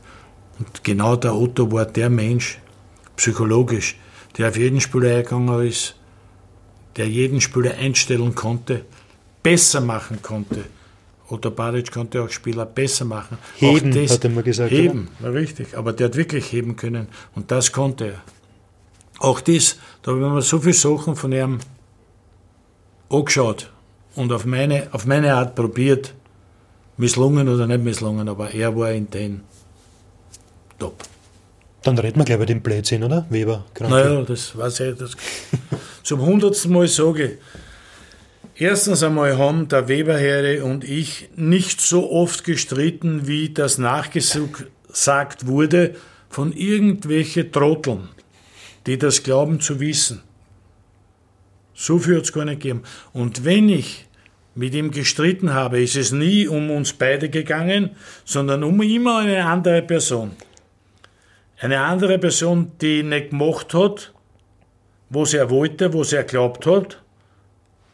Und weil ich Kapitän war, hat er es dann mir eingedruckt. Und wegen den haben wir eigentlich, wegen den haben wir eigentlich, wenn der das Interview hört, wieder lachen, weil wir haben sehr schon so oft ausgesprochen über das. Und wegen dem, wenn einer zu spät zum Training gekommen ist, nehmen wir so, ich sage keine Namen, aber wenn wir so, da so einen Podcast haben, dann muss das auch aussehen. Ein Spieler, dessen Name ich nicht sage, ist in der Früh gekommen zum Training. Um 10 Uhr haben wir Training gehabt. Um 9 Uhr haben wir sie getroffen, ist der Spieler reingekommen. Der Spieler ist reingekommen und neben dir ist ein lebendes Wirtshaus sagen wir so, Kaffeehaus vorbeigegangen. Ja? Und sie roch nach Alkohol. Du sagst das jetzt krass. Gut, lassen wir das so stehen. Er ist durchgesessen, der Herr ist durchgesessen und ich bin da gesessen. Dann hat er zum Zoben angefangen, der Herr ist zu mir gekommen und hat gesagt, zu meinem Urwaschel und hat gesagt, hast du mal gerochen, wie der stinkt? Sage ich, ja, Herr. Willst du mir was sagen? Willst du mir was sagen? Willst du mir was sagen? Sage ich, ja, Herr, lass mich in Ruhe. Nein, du musst was sagen, du musst was sagen. Gut. Der Endeffekt war, sage ich, warum sagst du ihm's du nicht? Nein, nein, du bist Kapitän, sag ihm's du. Also, ich habe jetzt eine Szene vorgespielt. Das gehört für einen Hollywood-Film fast. ich hab's dann den Spieler gesagt auf meine Art. Und hab dann zu den Spielern gesagt, wenn du am Samstag am Plätzchen spielst, hau ich da Watschen runter und im Badisch sage ich es auch, dann spielst du das nächste Mal nicht. Hab's natürlich nie im Badisch gesagt, sondern nicht mehr Watschen gegeben. Dieser Spieler hat aber dann am Samstag eh gut gespielt. Also ich habe jetzt eine, Bege eine Begebenheit gesagt, die war zwischen dem Herre und mir, weil es halt so war. Der Herr hat auch unter Match, sage ich, eine, eine zweite Sache, noch um Rätsel zu lösen und wahnsinnige Geheimnisse. Der Herr hat unter Match, wenn es nach 30 Minuten 0-0 gestanden ist, vier geschrien, so tight, also da war ich, ich Mittelstürmer, da war der Keglewitsch und da war der Weinhofer. Wurscht. Und er tight. Keglewitsch war sein Freund, hat dort in die Richtung geführt und hat gesagt, wollt euch es nicht bewegen? Und hat zum Keglewitsch dort und nochmal, wollt euch es nicht endlich bewegen? Und ich hab zurückgeschrieben, halt die Goschen! Gescherter! So. In dem Moment flankt der Weinhofer eine und der Krankel köpft das 1-0. Auf meinem Bugel war immer, deswegen, ich bin froh, dass ich halt keine Rückenschmerzen, keine Rückenleiden habe, war immer der Kinast, aber der war nicht leicht, gell, weil der ist, ein- der ist 1,98 Meter groß. Der Kinast war auf meinem Rücken, den habe ich müssen tragen bis zur Mittelauflage und bei meinem Hals war der Heribert Weber. Und ich hab gesagt, schleicht hinterher, schleicht hinterher. so. Aber man kann sagen, ihr, ihr habt euch gegenseitig besser gemacht, oder? Absolut. Heribert Weber war als Libero der beste Libero, den es gab. Der hat keinen Fußstopper spielen und war der beste Fußstopper, den es gab. Harry Weber war in seiner Zeit voraus einer der modernsten Verteidiger. Und gut, schnell, kopfballstark, Sliding Tackling, der hat alles beherrscht. War ein, war ein super Spieler und derselbe Typ wie ich, wollte ganz einfach immer gewinnen. Der einzige, der 101 Prozent, und das mit, bei uns hat es viel super gegeben, habe ich aufgezählt zuerst, 101 Prozent, so wie immer für, für, für Gewinnen am Match, tun wir alles, alles. Daher waren wir auch beide so gut. Und da wir, dabei ist es auch so, dass wir uns eigentlich immer verstanden haben. Neben den Konflikten, die es gab. Diese Konflikte waren gut, gut. Diese Konflikte haben die Mannschaft besser gemacht. Aber es war nie so, wie man gesagt hat, Jesus, nein, das ist Weber krankelt. Und er wird sich dieses Gespräch mit Sicherheit nicht nur anhören, sondern er ist auch Teil dieses Gesprächs. Nicht aus dem schon. Hans Krankel war einer der besten Mittelstürmer seiner Zeit. Er war ein echter Goalgetter, der ab einer gewissen Nähe zum gegnerischen Tor seine Mitspieler nicht mehr erkannte. Und um diesen Goalgetter und meine Wenigkeit dreht sich die folgende Anekdote. Anfang der 80er Jahre haben wir mit der erfolgreichen Rapidmannschaft im Hanabi-Stadion gespielt und äh, ich habe mir so an der Mittellinie den Ball erkämpft und habe ihn sofort mal vorne auf Hans Krankel gespielt und bin dann nachgesprintet in den freien Raum in der Hoffnung, dass er mir den Ball zurückspielt. Es blieb bei der Hoffnung. Er hat sich weggedreht und sofort mit seinem linken Bratzerl aufs Tor geschossen.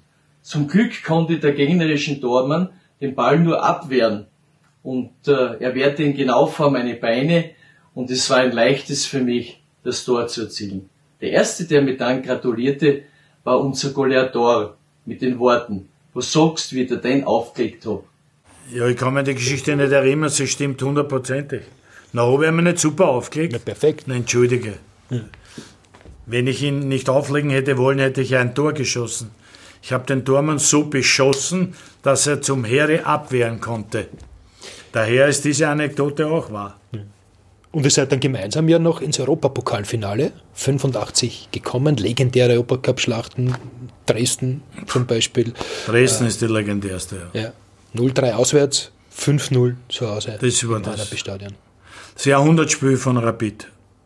Abgesehen von der Wertigkeit jetzt, egal, da kann man Meisterschaftsspiele ne- auch nehmen, 4-0 gegen Austria und so weiter, aber das Dresden war, ist ein Jahrhundertspiel von Rapid. 5 zu 0. 84, 85 ähm, war diese Top-Saison von Rapid, die dann eben im Europapokalfinale ähm, geendet hat in Rotterdam gegen Everton.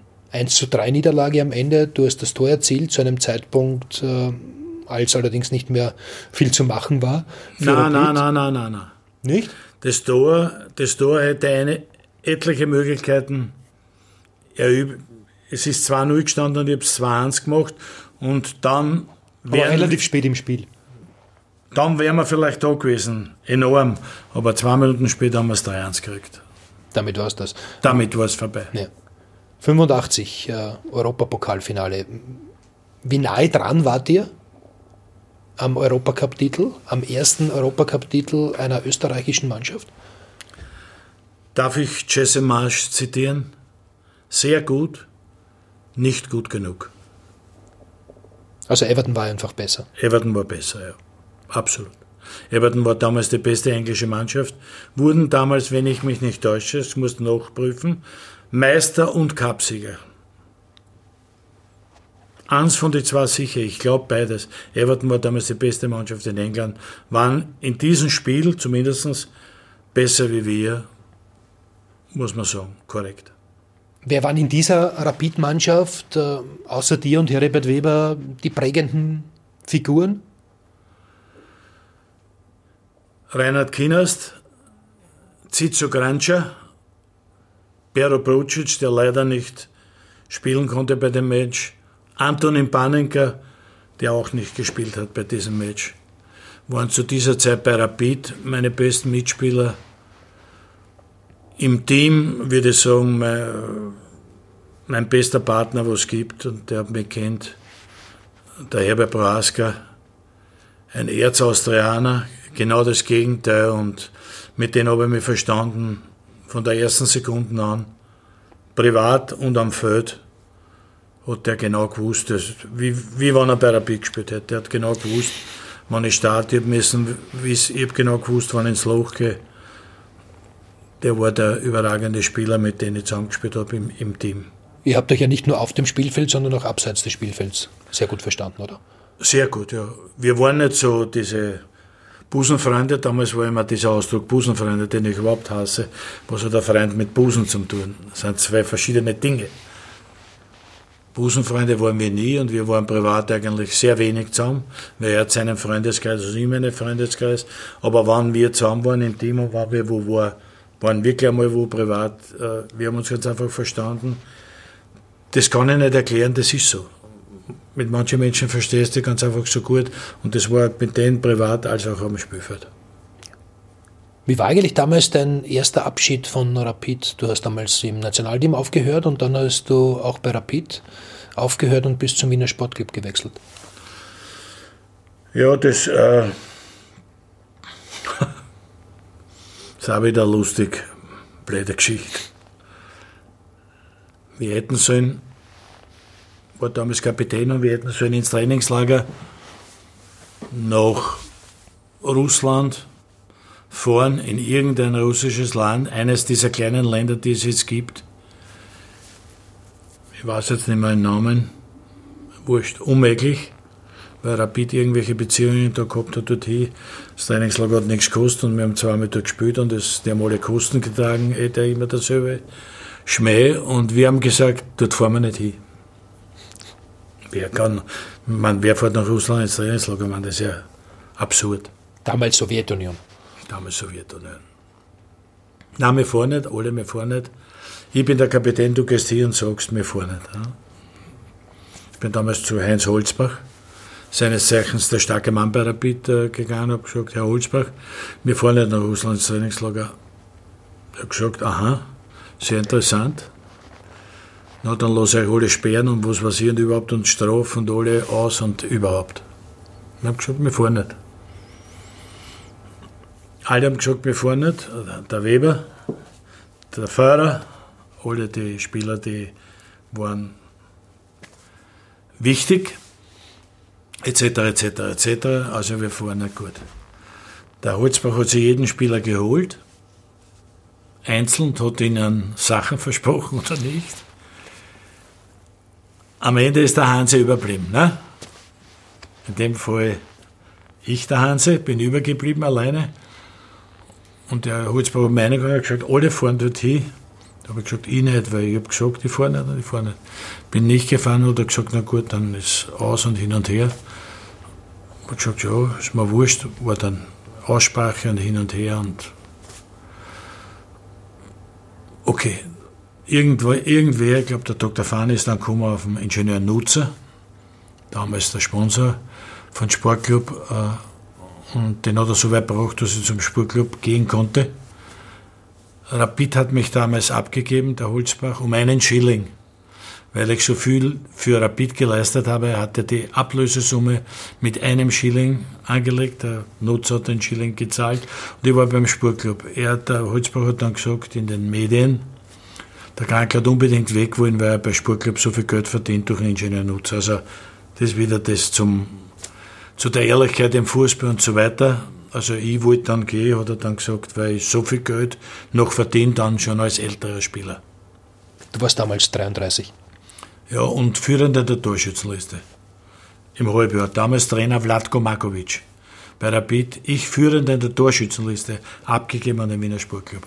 So war es und der Herr Nutze, zu dem ich ein, persönlich ein sehr gutes Verhältnis gehabt habe, sehr super Mensch, hat mich dann gekauft zum Sportclub. Beim Sportclub hatte ich dann die große Ehre und die große Freude, zweimal Spielertrainer zu sein. War der Einstieg in die Trainerkarriere dann? Das war der Einstieg in die Trainerkarriere, obwohl ich, Entschuldige, vorher bei Rapid eineinhalb Jahre die A-Knaben trainiert habe. Also ich war Nachwuchstrainer bei Rapid als Spieler, habe ich unter der Woche die A-Knaben trainiert, war bei einer Match, also zusammen mit einem anderen Trainer. Und der Beginn meiner richtigen Profitrainerkarriere war Spielertrainer, zweimal hintereinander. Trainer, dann ich, Trainer gestanzt, dann hat der Herr gesagt, Herr Kankel, können Sie das übernehmen? Habe ich gesagt, ja, bitte. Habe das dann übernommen mit der Hilfe von Didi Konstantini, der mit mir Spieler war beim Sportclub. Habe ich gesagt, du schaust mit mir, du machst mit mir das Training und der hat mir geholfen. Dann wieder neuer Trainer beim Sportclub, wieder gestanzt, wieder ich Spielertrainer. Mit Spielertrainer habe ich damals das obere Playoff in der damaligen, glaube Nationalliga, willst du es besser wissen, schon Bundesliga.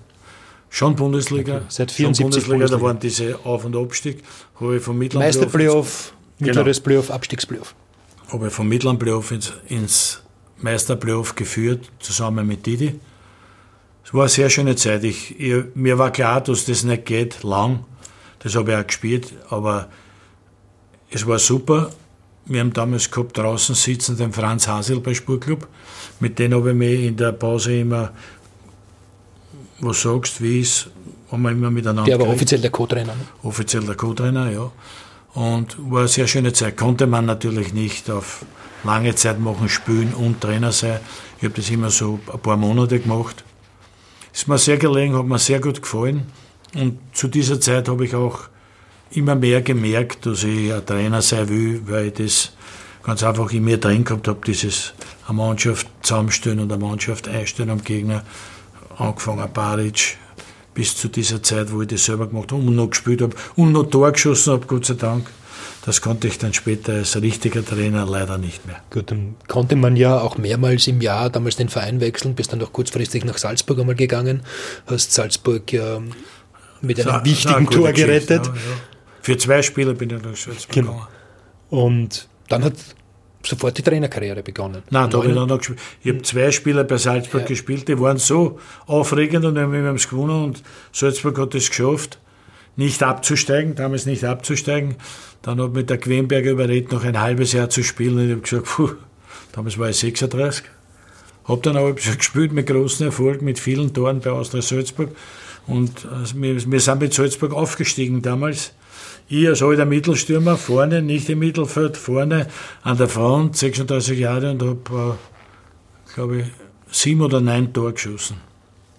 Und dann bist du Rapid-Trainer Dann bin ich geworden. im letzten Match, mein letzten Match als Salzburg-Spieler, war ich schon designierter Rapid-Trainer, haben sie mich zwei Tage vorher vorgestellt in Wien als Rapid-Trainer. Was ja absolut ungewöhnlich ist heutzutage. Das war wirklich ungewöhnlich, ja. Drei Jahre bist du Rapid-Trainer geblieben dann. Ja. Äh, war es im Nachhinein gesehen vielleicht zu früh? Nein, das sagen viele, nein. Es wäre nur eine Ausrede oder nur eine, jetzt versuchen etwas zu beschönigen, nein. Nachdem die Salzburg-Zeit aus war, war ich so als Rapid-Trainer und äh, ich habe sehr oft erzählt, ich war es so, ich habe mich so geehrt gefühlt und so, ich habe so einen Power gehabt. Ich habe gesagt, jetzt komme ich da zur Rapid und meine Mannschaft, der Herzog und der Schöttl, die waren ganz jung.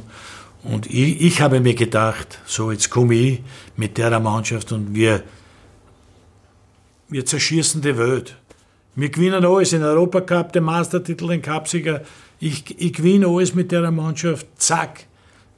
Gegen alle gewinnen wir. War ja auch eine, äh, eine riesen Euphorie sofort da. Ja, ja, nein, aber ich, ich müssen erkennen, dass das richtig Trainer sein dann ganz einfach sehr viel abverlangt, sehr viel braucht und man muss sich, du musst dich nach dem Material richten, du musst dich nach dem Material, nach der Qualität der Mannschaft richten, du musst auf das hinauf eine, eine, eine Mannschaftsaufstellung machen Und da ich müssen erkennen, dass meine Euphorie, die so groß war, habe ich müssen schon zurück, habe ich auch zurückgeschraubt nach dem ersten Jahr und bin auf ein, bin auf ein gutes Level gekommen und ja, meine Erfolge als, als Trainer sind überschaubar. Sie sind da und die wollen es auch alle.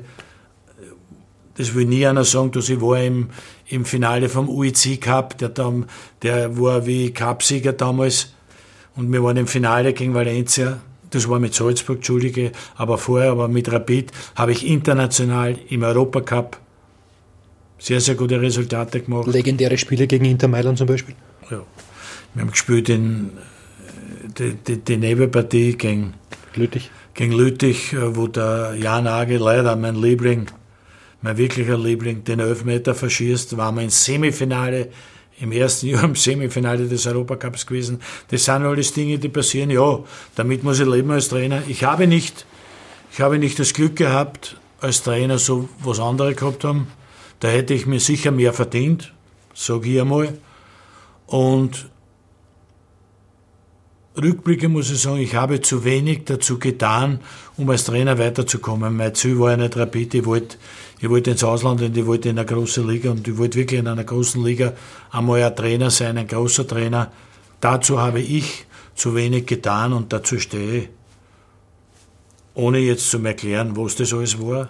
Was meinst du damit zu wenig getan? Das, ne, zu, ich habe mich zu wenig präsentiert auf anderen Schauplätzen, dass ich dort äh, dass ich da bin und ich bin da. Ich habe hab mich zu wenig präsentiert, das war mein Fehler. War es vielleicht auch dein Fehler, dass du ähm, immer wieder in deinem, heute sagt man Staff, ähm, Co-Trainer hattest, die, die loyal zu dir waren, die mit dir befreundet waren, aber die, die vielleicht fachlich keine Expertise einbringen konnten, die, die du nicht sowieso hattest? Alle meine Co-Trainer haben fachliche Expertisen eingebracht, die mindestens fast so gut sind wie meine. Ich habe gehabt den Didi, Didi Konstantine als Co-Trainer, ein super Burscher, super Fußballer, weiß über Fußball alles, genauso ein Trainer wie ich. Ich habe gehabt den Reinhard Kinders als Co-Trainer, ein großer Spieler, kennt sich im Fußball aus, war ein großer Spieler, kann ein Spiel lesen, genauso wie ich. Ich habe gehabt den Heine Straße als Co-Trainer, ein Superspieler kann das Spiel lesen wie kein zweiter. Ein idealer Co-Trainer, einer der wichtigsten. Ich habe gehabt als Co-Trainer den Vladko Kovacic, Slavo Kovacic. Milan Miklavic. 15 Jahre an der Seite von Otto Baric. Ein Mann, der Kova, ein Mann, der das Spiel lesen hat können, den Gegner beobachtet hat, alles top das alles, das alles sind für mich Top-Leute. Genauso hätte ich können fünf andere nehmen. Ja, aber stimmt es dann nicht, dass immer wieder dann im, im Nachhinein gesagt wird, der Kranke hat immer nur mit seinen Havara gearbeitet? Na gut, äh, äh, sagen wir mal, wer beim Mourinho der Co-Trainer ist. Ein Portugiese. Was ist der Mourinho? Ein? Portugiese? Ja. Weißt du, wer der zweite Co-Trainer ist? Ein Portugiese. Weißt du, wer der dritte Co-Trainer ist? Ein Portugiese. Weißt du, wer beim Guardiola der Co-Trainer ist? Ein Spanier. Weißt du, wer beim Guardiola der zweite Co-Trainer ist? Ein Spanier. Weißt du, wie viele Leute beim Guardiola arbeiten im Trainerteam? Sieben Spanier. Was soll ich jetzt noch sagen? Ich habe diesen Vorwurf immer wieder gehört. Und ich frage dich jetzt, jetzt habe ich Mourinho und Guardiola. Äh, wem soll ich noch aufzählen? Der Arsene Wenger hat gehabt drei Franzosen neben sich. Also äh, ich habe jetzt unbedeutende Trainer aufzählt. Die waren, die sind halt so recht gut, aber was soll's?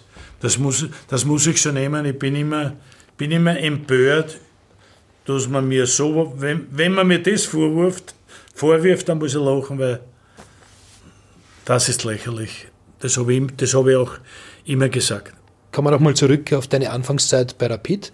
Warum war Jana Gefjordov dein Liebling?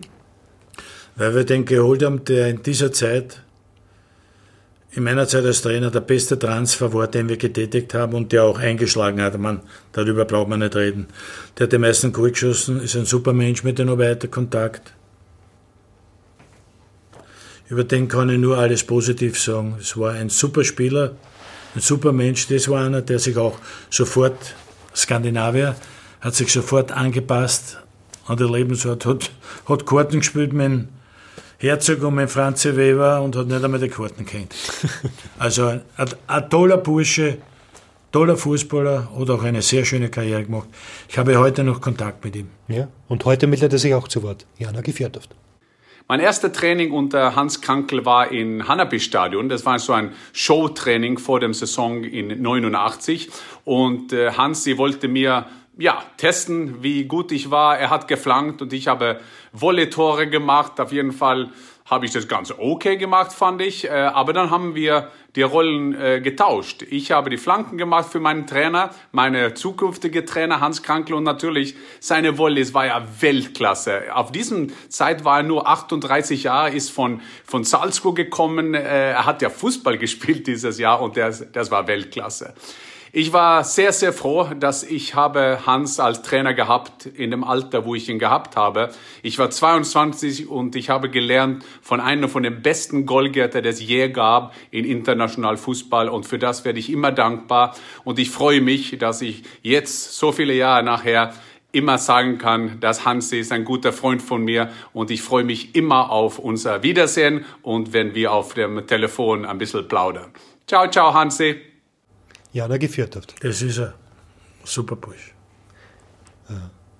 Ist es dir auch wichtig, mit, mit ehemaligen Spielern jetzt auch noch guten Kontakt zu pflegen? Ja, das ist mir unheimlich wichtig und das habe ich immer gesagt. Äh, über mich können Journalisten richten, äh, meine Erfolge als Trainer können sie über mich richten, was sie wollen. Aber ich habe immer gesagt, das Wichtigste für mich ist, dass die Spieler, die ich, die ich gehabt habe, zumindest 98 Prozent, die, die ich nicht spielen habe lassen, also die Ersatzspieler werden nicht so gut sprechen, aber 98, 99 Prozent äh, habe ich gesagt, die müssen über mich Folgendes sagen. Der Alte war ein super Trainer und der Alte war ein super Mensch. Wobei mir das Zweite fast noch wichtiger ist. Und das sagen diese Spieler, mit denen ich heute Kontakt habe und mit denen, mir am Herzen gelegen sind, und es waren sehr, sehr viele, werden das über mich sagen und da bin ich sicher. Und auf das, auf das bin ich stolz und was anderes dürften sie über mich nicht sagen.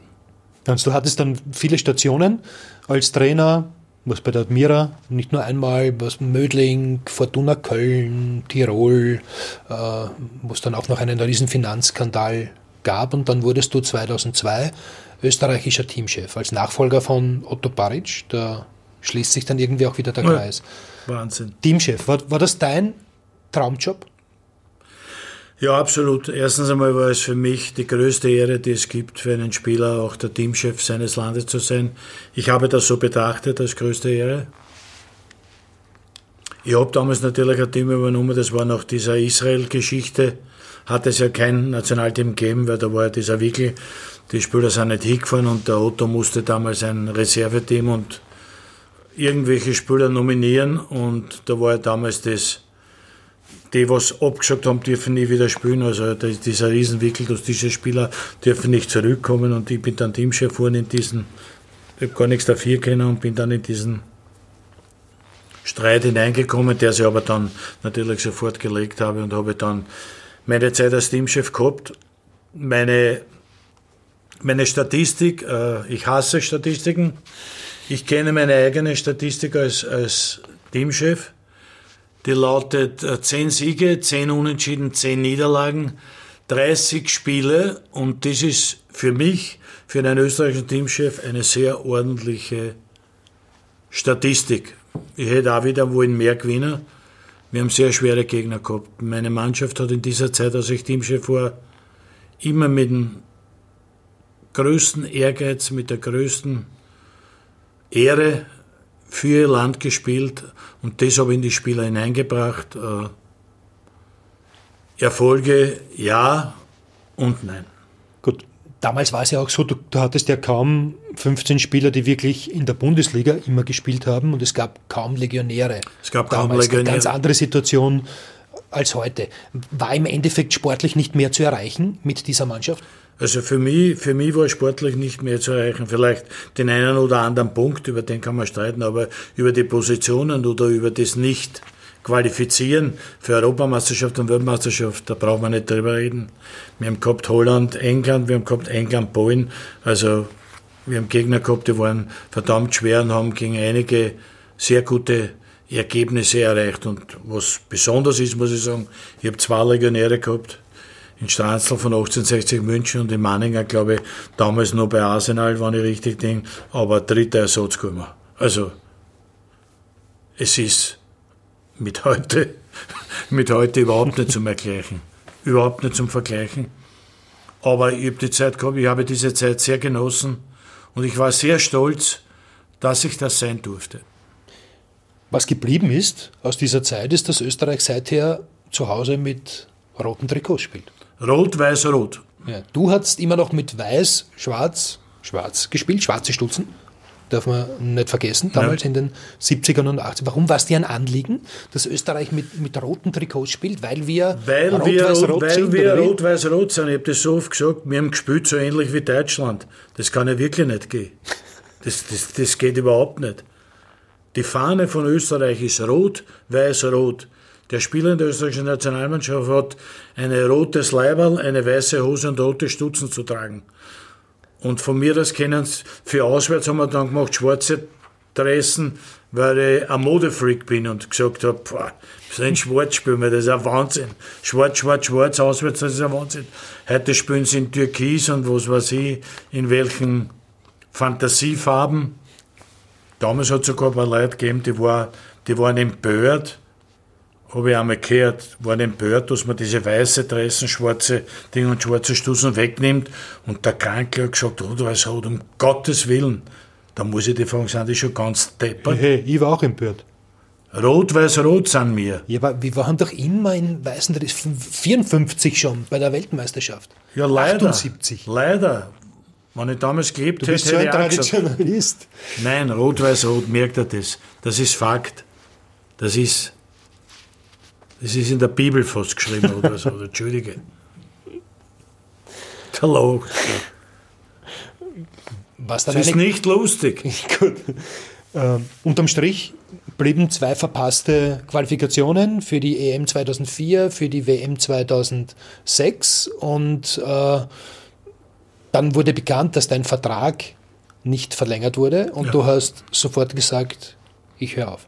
Ja, klar der Präsident, dessen Namen ich nicht mehr weiß, hat gesagt, dass ich, ah, dass ich äh, nicht mehr Teamchef bin. Hat gesagt, also der, der Vertrag wird beendet, habe ich gesagt, okay, Vertrag ist beendet, na dann gehe ich. Und er hat gesagt, äh, wärst du nicht so nett, kannst du noch die letzten zwei Partien machen? Habe ich ihn gefragt, ob, ob er noch bei Sinnen sei. ja, mit, an, mit, anderen Worten und habe gesagt, na das geht nicht. Er hat das zur Kenntnis genommen und hat der Kovacic die letzten zwei Spiele gemacht, wo ich nicht mehr dabei war. Mit Willi Rutensteiner damals. Mit Willi Rutensteiner, mit dem israelischen Teamchef, ja. Genau so ist es. War es eine große Enttäuschung für dich? Hast du dich nicht wertgeschätzt gefühlt?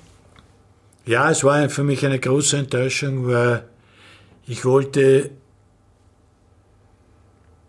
was war die Europameisterschaft? Nicht? EM 2008 zu Hause. Ja, und das, das war meine EM und ich habe hab das immer für mich gesehen, dass das meine Europameisterschaft wird zu Hause, genau, weil da sind wir qualifiziert, da braucht man sich nicht qualifiziert. Und ich, ich habe immer für mich empfunden, dass das meine Europameisterschaft sei mit den Leuten im Rücken, also das wird etwas Tolles, da stelle ich die Mannschaft auf und da, da kämpfen wir noch einmal gegen die Großen. Und jeder ist größer wie wir und wir werden sie besiegen und so weiter. Also ich habe alles in meinem Kopf gehabt und dann ist das gekommen. Es ist damals der Hick geworden, äh, das, was herausgekommen ist beim Pepe Hickersberger, der zu meinen Freunden zählt, das hat man eh gesehen. Also einen Punkt hat er, glaube ich, gemacht. Ich garantiere, mit mir hätten wir mehr Punkte gemacht, aber das kann ich im Nachhinein leicht erzählen. Aber es war so und ich war damals sehr, sehr am Boden zerstört, muss man sagen. Weinige war braucht, bis ich über das hinweggekommen bin. War sehr traurig darüber und sehr böse. Wie hast du dich wieder aufgerichtet? einmal ist halt weg. Du kannst nicht immer, kannst nicht immer traurig sein und nicht immer böse sein. Also das, ich, ich habe mich geärgert, was, ich habe mich sehr geärgert darüber, weil ich glaubt habe, das gehört mir und andere haben empfunden, dass es nicht so sei aus. Ich habe glaubt, du sagst jetzt, weil du äh, Experte geworden bist bei Premiere, jetzt Sky. Das war ein guter Zug von mir. ich war damals schon bei Sky, als ihr vielleicht alle noch nicht wart. Ich war schon bei Premiere. Ein oder zwei von euch waren schon dabei. Ja, ich bin auch alt genug. Aber ja. ich bin von Anfang an, das muss man sich mal vorstellen. Also ich bin ein Urgestein. Daher hoffe ich, dass ich nicht zum Stanzen bin. also da muss man ja aufpassen. Nein, ich bin sehr gern und es macht mir großen Spaß. Ich, hab das, ich habe das gewählt. Das war auch so eine Bauchentscheidung. Ja, ich probiere das. Es ist eigentlich die andere Seite. Du wirst zum Kritiker, nicht geliebt, nicht beliebt. Ja, und das tut mir gut. Ich war einige Zeit braucht, bis ich mit dem fertig wäre, weil es ist sehr schwierig, wenn du kommst total von der anderen Seite und musst dann kritisieren deine ehemaligen Spieler, ehemalige Trainer. Spieler, die jetzt Trainer sind? Spieler, die jetzt Trainer sind, die auch jeder für sich genauso eitel sind, wie ich eitel war. Aber ich, ich habe mir in das schon eingefunden, jetzt ist schon so viele Jahre her. Ich habe am Anfang auch wollen, da muss ich Rücksicht nehmen, da muss ich Rücksicht nehmen. Das habe ich dann sehr schnell abgelegt und versuche ganz einfach das sehr konstruktiv, anständig, aber auch ehrlich meine Eindrücke darüber zu sagen, auch wenn es weh tut. Das habe ich jetzt in mir, das, das bin ich jetzt, es macht mir Spaß, ich komme mit meinen äh, Kollegen, die ein bisschen jünger sind wie ich, komme ich sehr gut aus. Die haben einen Respekt, die kennen sich aus im Fußball, die bringen eine tolle Fußballsendung. Das macht Spaß. Also bin ich noch immer beim Fußball dabei, der mein Leben bestimmt neben der Musik. Und das ist gut so. Das finde ich gut und mit denen fühle ich mich wohl. Echt, echt wohl. Das ist schön so. Bevor wir über die Musik reden, äh, noch kurz zum Thema Eitelkeit, weil du es gerade angesprochen hast. Inwiefern ist dir deine Eitelkeit auch sehr oft im Weg gestanden? Die Eitelkeit ist mir nie im Weg gestanden. Ich war der Einzige als Trainer, der so angezogen sein muss, wie ein Trainer angezogen sein muss. Wenn ich mich heute umschaue, kommt mir das Grausen. Weil ich habe das aber gelernt, natürlich in der Schule vom FC Barcelona, über Italien und über was du willst. Man steht als Trainer da mit einem Anzug mit Krawatte, anständig, oder mit einem Sakko und mit Hose und ohne Krawatte. Aber man steht da als Sir, präsentiert sich als Sir, heute sitzen sie mit der angerissenen. Okay, das ist eine andere Zeit. Nicht alle, nicht alle verfolgen das so wie ich, dass man, wenn man sagt, in der Showen sitzen muss, weil immer gesagt habe, für mich ist der Fußball als Trainer der Abschluss der Woche, das Fest am Samstag oder am Sonntag. Und dieses Fest habe ich zu feiern. So sicher das, weil ich das von den großen Trainern gesehen habe, von meinen großen Trainern gesehen habe, von den jetzigen großen Trainern es genauso sehe. Und so sollte man sich präsentieren, aber jeder wie er will. Wer war für das dich, zur, das, Entschuldige, das zur Eitelkeit. Wer war für dich der beste Trainer, den du je hattest? War es Otto Baric?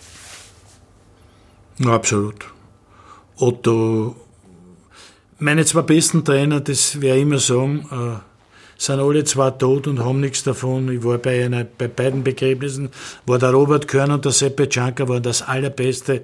Das waren meine Jugendtrainer nach meinem Vater, der mir alles gelernt hat, haben mir die alle Feinheiten mitgegeben, die ich als Fußballer gekonnt habe und die habe ich sehr gut gekonnt. Das haben wir die gelernt. Der Seppe Cianca und der Robert Körner, das sind die allerbesten. In meiner Profilaufbahn sicherlich der Baric, sicherlich der Vlatko Markovic, der Erich Hof, der, der Karl Schlechter bei Rapid. So viele gute. Der eine war der Janis Gocek, der eine war ein super Trainer, der andere, der andere war mehr super Mensch. Ich, ich habe Gott sei Dank so, so viel, ganz, ganz wenig schlechter gehabt. Dein Vater war auch Trainer? Ja. Äh, war Straßenbahner, du hast ja bei Straßenbahn gespielt. Ja. Heute könnte man sagen Team Wiener Linien. Äh, diese Geradlinigkeit, die ein, ein Straßenbahnfahrer haben muss, weil er nicht abbiegen kann. Hast du die von ihm gelernt, geerbt? Ich denke schon. Ich glaube schon. Mein Vater hat mir das gelernt, wahrscheinlich auch authentisch zu sein. Er war authentisch. Er war Straßenbahner und er war überall beliebt. Er ist, wenn der wo reingekommen ist, ist ein Erdbeben ausgebrochen. Den haben sie überall kennt und er war überall beliebt. Ja, wirklich. Also, er hat mir wahrscheinlich das Authentische und alles gelernt oder mitgegeben. Ja, es ist so. Deine zweite Karriere müssen wir noch ansprechen? Dürfen wir noch ansprechen? Die ja. Musik. Karriere. Lukas Resetaritz. Liebe, dich, Liebe. Liebe, gut. Lukas Resetaritz hat dich eigentlich äh, dazu gebracht, auf die Bühne zu gehen als Musiker. Ja, mit Lukas, war die, mit Lukas war die Geschichte zum ersten Mal mit einer Platten bei den rostigen Flügel. Der war immer bei Europacup-Match zuschauen und den habe ich dann gekannt, weil er ein Beatler ist. Und er hat damals mit dem Stefan Weber von Tradewabel dieses Lonely gemacht und ich habe dann zu ihm gesagt, was du, das nächste Mal kannst du aber mich nehmen. Brauchst nicht den Stefan Weber nehmen zum Zusammensingen, wenn du Platten machst. Das habe ich ganz vergessen gehabt. Und eines Tages ist er gekommen und sagt, jetzt haben wir was, jetzt singst du mit mir. Ich habe gesagt, oh, nein, lass mir's gut. Ja, das war der erste Blatt, im Flügel. Er hat gesagt, nein, nein, du kommst mit. Tonstudio Bisamberg und habe das eingelernt, das Lied, die rostigen Flügel. Bin dort hier und habe geschmettert, dass er gar nicht geht und habe so geschmettert, dass er gesagt hat, das Lied singt nicht die erste Stimme, du singst die erste Stimme und ich sing mit dir im Chor mit die zweite Stimme. Ich gesagt, gar nicht, die erste Stimme ist ja dein Platten. Dann sagt er, nein, nein, du bist beieinander. Ich habe dort geschmettert, dass es umgehauen hat, neben die, neben die Verstärker. Und das ist gut gegangen. Das war, aus den Flügel waren, sind eine super Sache, super, ist ein, eine Coverversion aus Amerika. Super Nummer. Bis heute, bis heute eine super Nummer. Evergreen. Ja, du trittst immer noch auf mit Monty Beton. Ja, heuer nicht so sehr, weil die Weihnachtskonzerte und, und, viele Leider. Konzerte eben nicht stattfinden können. Äh, was gibt dir die Musik? Was, was geben dir diese Auftritte mit Monty Python? Das ist, ja, ich habe dich kennengelernt, das war wieder so etwas, was du nicht im Vorhinein planen kannst. Der Toni Matosic, der Leader von Monte Beton, ist ein begeisterter, wie der zweite Sänger, der Thomas Schreiber, ein begeisterter Fan der Kings und Beatles und Stones, aber Kings auch. Und der Tommy Vitera, mit dem ich den Nachtfalten gemacht habe in Radio Wien, hat die kennt und hat gesagt zum Toni Matasic, warum singt nicht einmal der Krankler bei euch so eine Gästerolle, weil das der größte Kings-Fan, was gibt's, und ihr spielt die Kings Night. Und hat der gesagt, das ist eine gute Idee. Hat mich angerufen und gesagt, der Krankler, könnten Sie nicht einmal bei uns so ein paar Nummern von den Kings singen? Ich war gleich vorher Feuer und Flamme gewesen, das war aber die Zeit, als ich Teamchef wurde und habe gesagt, naja, jetzt ist es ein bisschen, die Leute, jetzt wird gerade Teamchef, wenn die Herren das singen, das klingt nicht so gut, die Leute sagen, der Teamchef, der singt. Also wollte nicht, war aber bei einer schon auf Probe, haben wir die mal angeschaut. Super, hab gleich gesungen, drei Lieder von den Kings und war gleich da, die Sympathie und alles. Und habe ich gesagt, jetzt geht's nicht, vielleicht einmal später. Ein Jahr später hat er mich wieder angerufen. Da habe ich gesagt, ja, jetzt mache ich es, weil jetzt habe ich schon gewusst. Und da war ich Gast bei Monte Beton, featuring Johann Grau und habe gesungen All Day and All of the Night, Waterloo Sunset, You Really Got Me. Vier, fünf Sachen bei einer zum, zu Ende des Konzertes. Auf diesen auf ist eine Freundschaft entstanden. Auf diesen auf habe ich immer mehr gesungen. Auf diesen auf haben wir Programme entwickelt, die so einen Spaß machen. Die Leute kommen, die Leute haben Freude. Also dieses zum Beispiel ganz aus der Norm ist dieses Schlagerprogramm. Nicht, weil wenn ich zu einem Mann sage, hast du gern Schlager, geh, geh, um Gottes Willen.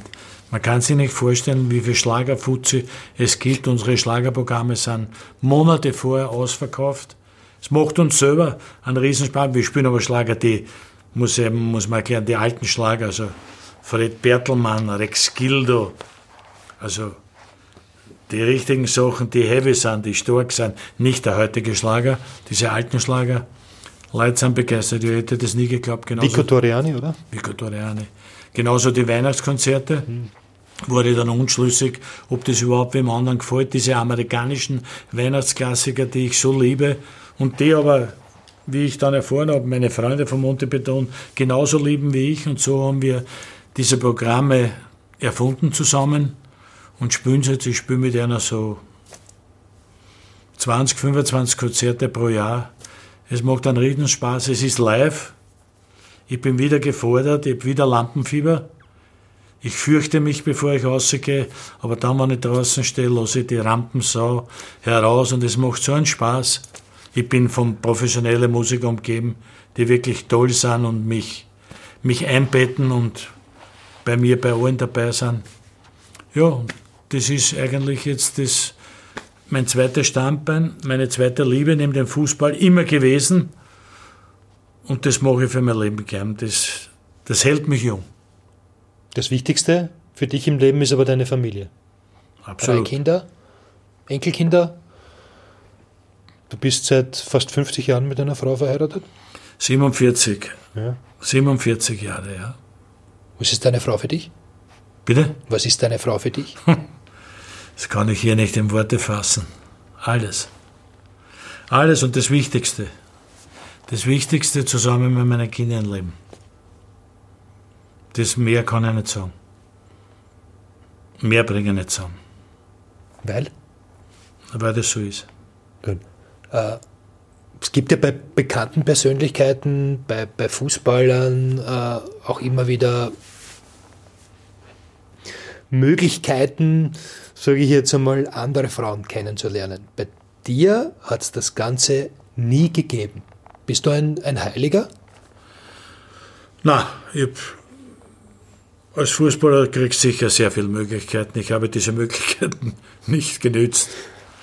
Warum? Weil ich ganz einfach nicht will, weil ich, weil ich zufrieden bin mit meinem Zuhause, weil ich zufrieden bin mit meiner Familie, weil ich zufrieden bin mit meiner Frau und das macht mich glücklich und das, das, das kann ich für was anderes nicht aufs Spiel setzen. Das hat für mich, hat für mich keinen Wert. Er gibt für mich keine, gibt für mich keine Möglichkeit. Du hast auch eine zweite Heimat seit vielen Jahrzehnten. Jesolo. Ich habe ein paar. Heimaten. Also bei den Heimaten wird das Podcast noch zwei Jahre dauern, weil ich habe Jesolo, ich habe Jesolo, ich habe äh, Jupiter in Florida, ich habe New York, ich habe London, habe Barcelona. Also wo soll ich noch Ja, aber ich meine jetzt Heimat als, Ja, wo du dich zu Hause fühlst, wo du auch Monate im Jahr, wenn nicht gerade Corona ist, verbringst. Ich fühle mich bei den anderen Sachen, die ich jetzt gesagt habe, auch wie zu Hause. Aber am Zuhausesten, am Zuhausesten Gut, dann, dann fühle frage ich ich, mich dann frage in ich dich, warum, weshalb du dich in Jesolo am zuhausesten fühlst. weil wir dort Appartement haben und das sind, dort ist unser Zuhause, dort haben wir unsere Möbeln, mein Fernseher, mein Bett, meine Sitzgarnitur, meine Küche, meinen Tisch, meine Sesseln, meine Büder. Darum ist es wirklich zu Hause. Das ist zu Hause. Dort sperren nur mir die Tür auf und gehen nur mir eine. Du brauchst nicht viel, um glücklich zu sein, oder? Naja, weiß ich nicht. Das, kann, das ist eine gute Frage. Ich brauche die Familie, ich brauche Italien, ich brauche das Meer, ich brauche die Sonne und ich brauche die Musik. Und ich brauche Bücher. Ich bin ein irrsinniger Büchernah und lese im Sommer in Italien zwischen 20 und 30 Bücher. Das Ganze über im Jahr nichts, weil da habe ich keine Zeit, aber dort, äh, ja, Bücher, Musik, Familie, der Fußball natürlich. Natürlich. Selber, selber noch Fußball spielen auch. Das ist, das ist wichtig, das ist jetzt eigentlich das, das Gravierendste in Corona-Zeiten ist jetzt für mich, dass wir nicht Fußball spielen dürfen.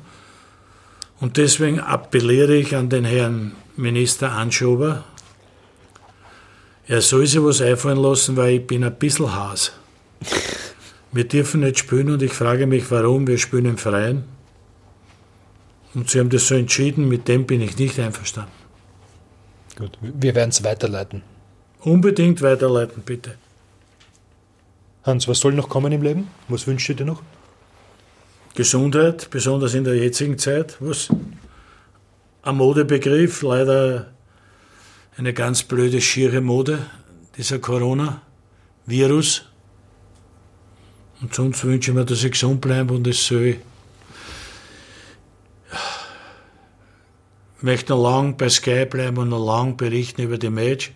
Mit euch zusammen, mit den ganzen jungen Spritzer. Danke. Die eh brav sind. So jung sind sie eh nicht mehr. Aber ich bin halt schon ein bisschen weiter. Ja, und so soll es bleiben.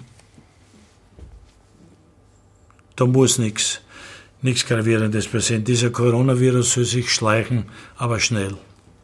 Das ist ein schönes Ich Schlusswort. hoffe, dass mit der Impfung ist alles beseitigt. Bitte, Appell hier, lasst sich alle impfen, weil wenn wir sie alle impfen lassen, dann geht dieser scheiß Coronavirus weg. Entschuldige, dass ich ein schönes Wort sage. Es hat mich sehr gefreut. Hans, dann besten Dank für dieses Gespräch, für dieses Freundschaftsspiel. Noch auf viele schöne Es gibt kein Sendungen. Freundschaftsspiel. Es gibt kein Freundschaftsspiel. Hat mich sehr gefreut, habe die Ehre, war mir eine große Ehre. Dankeschön.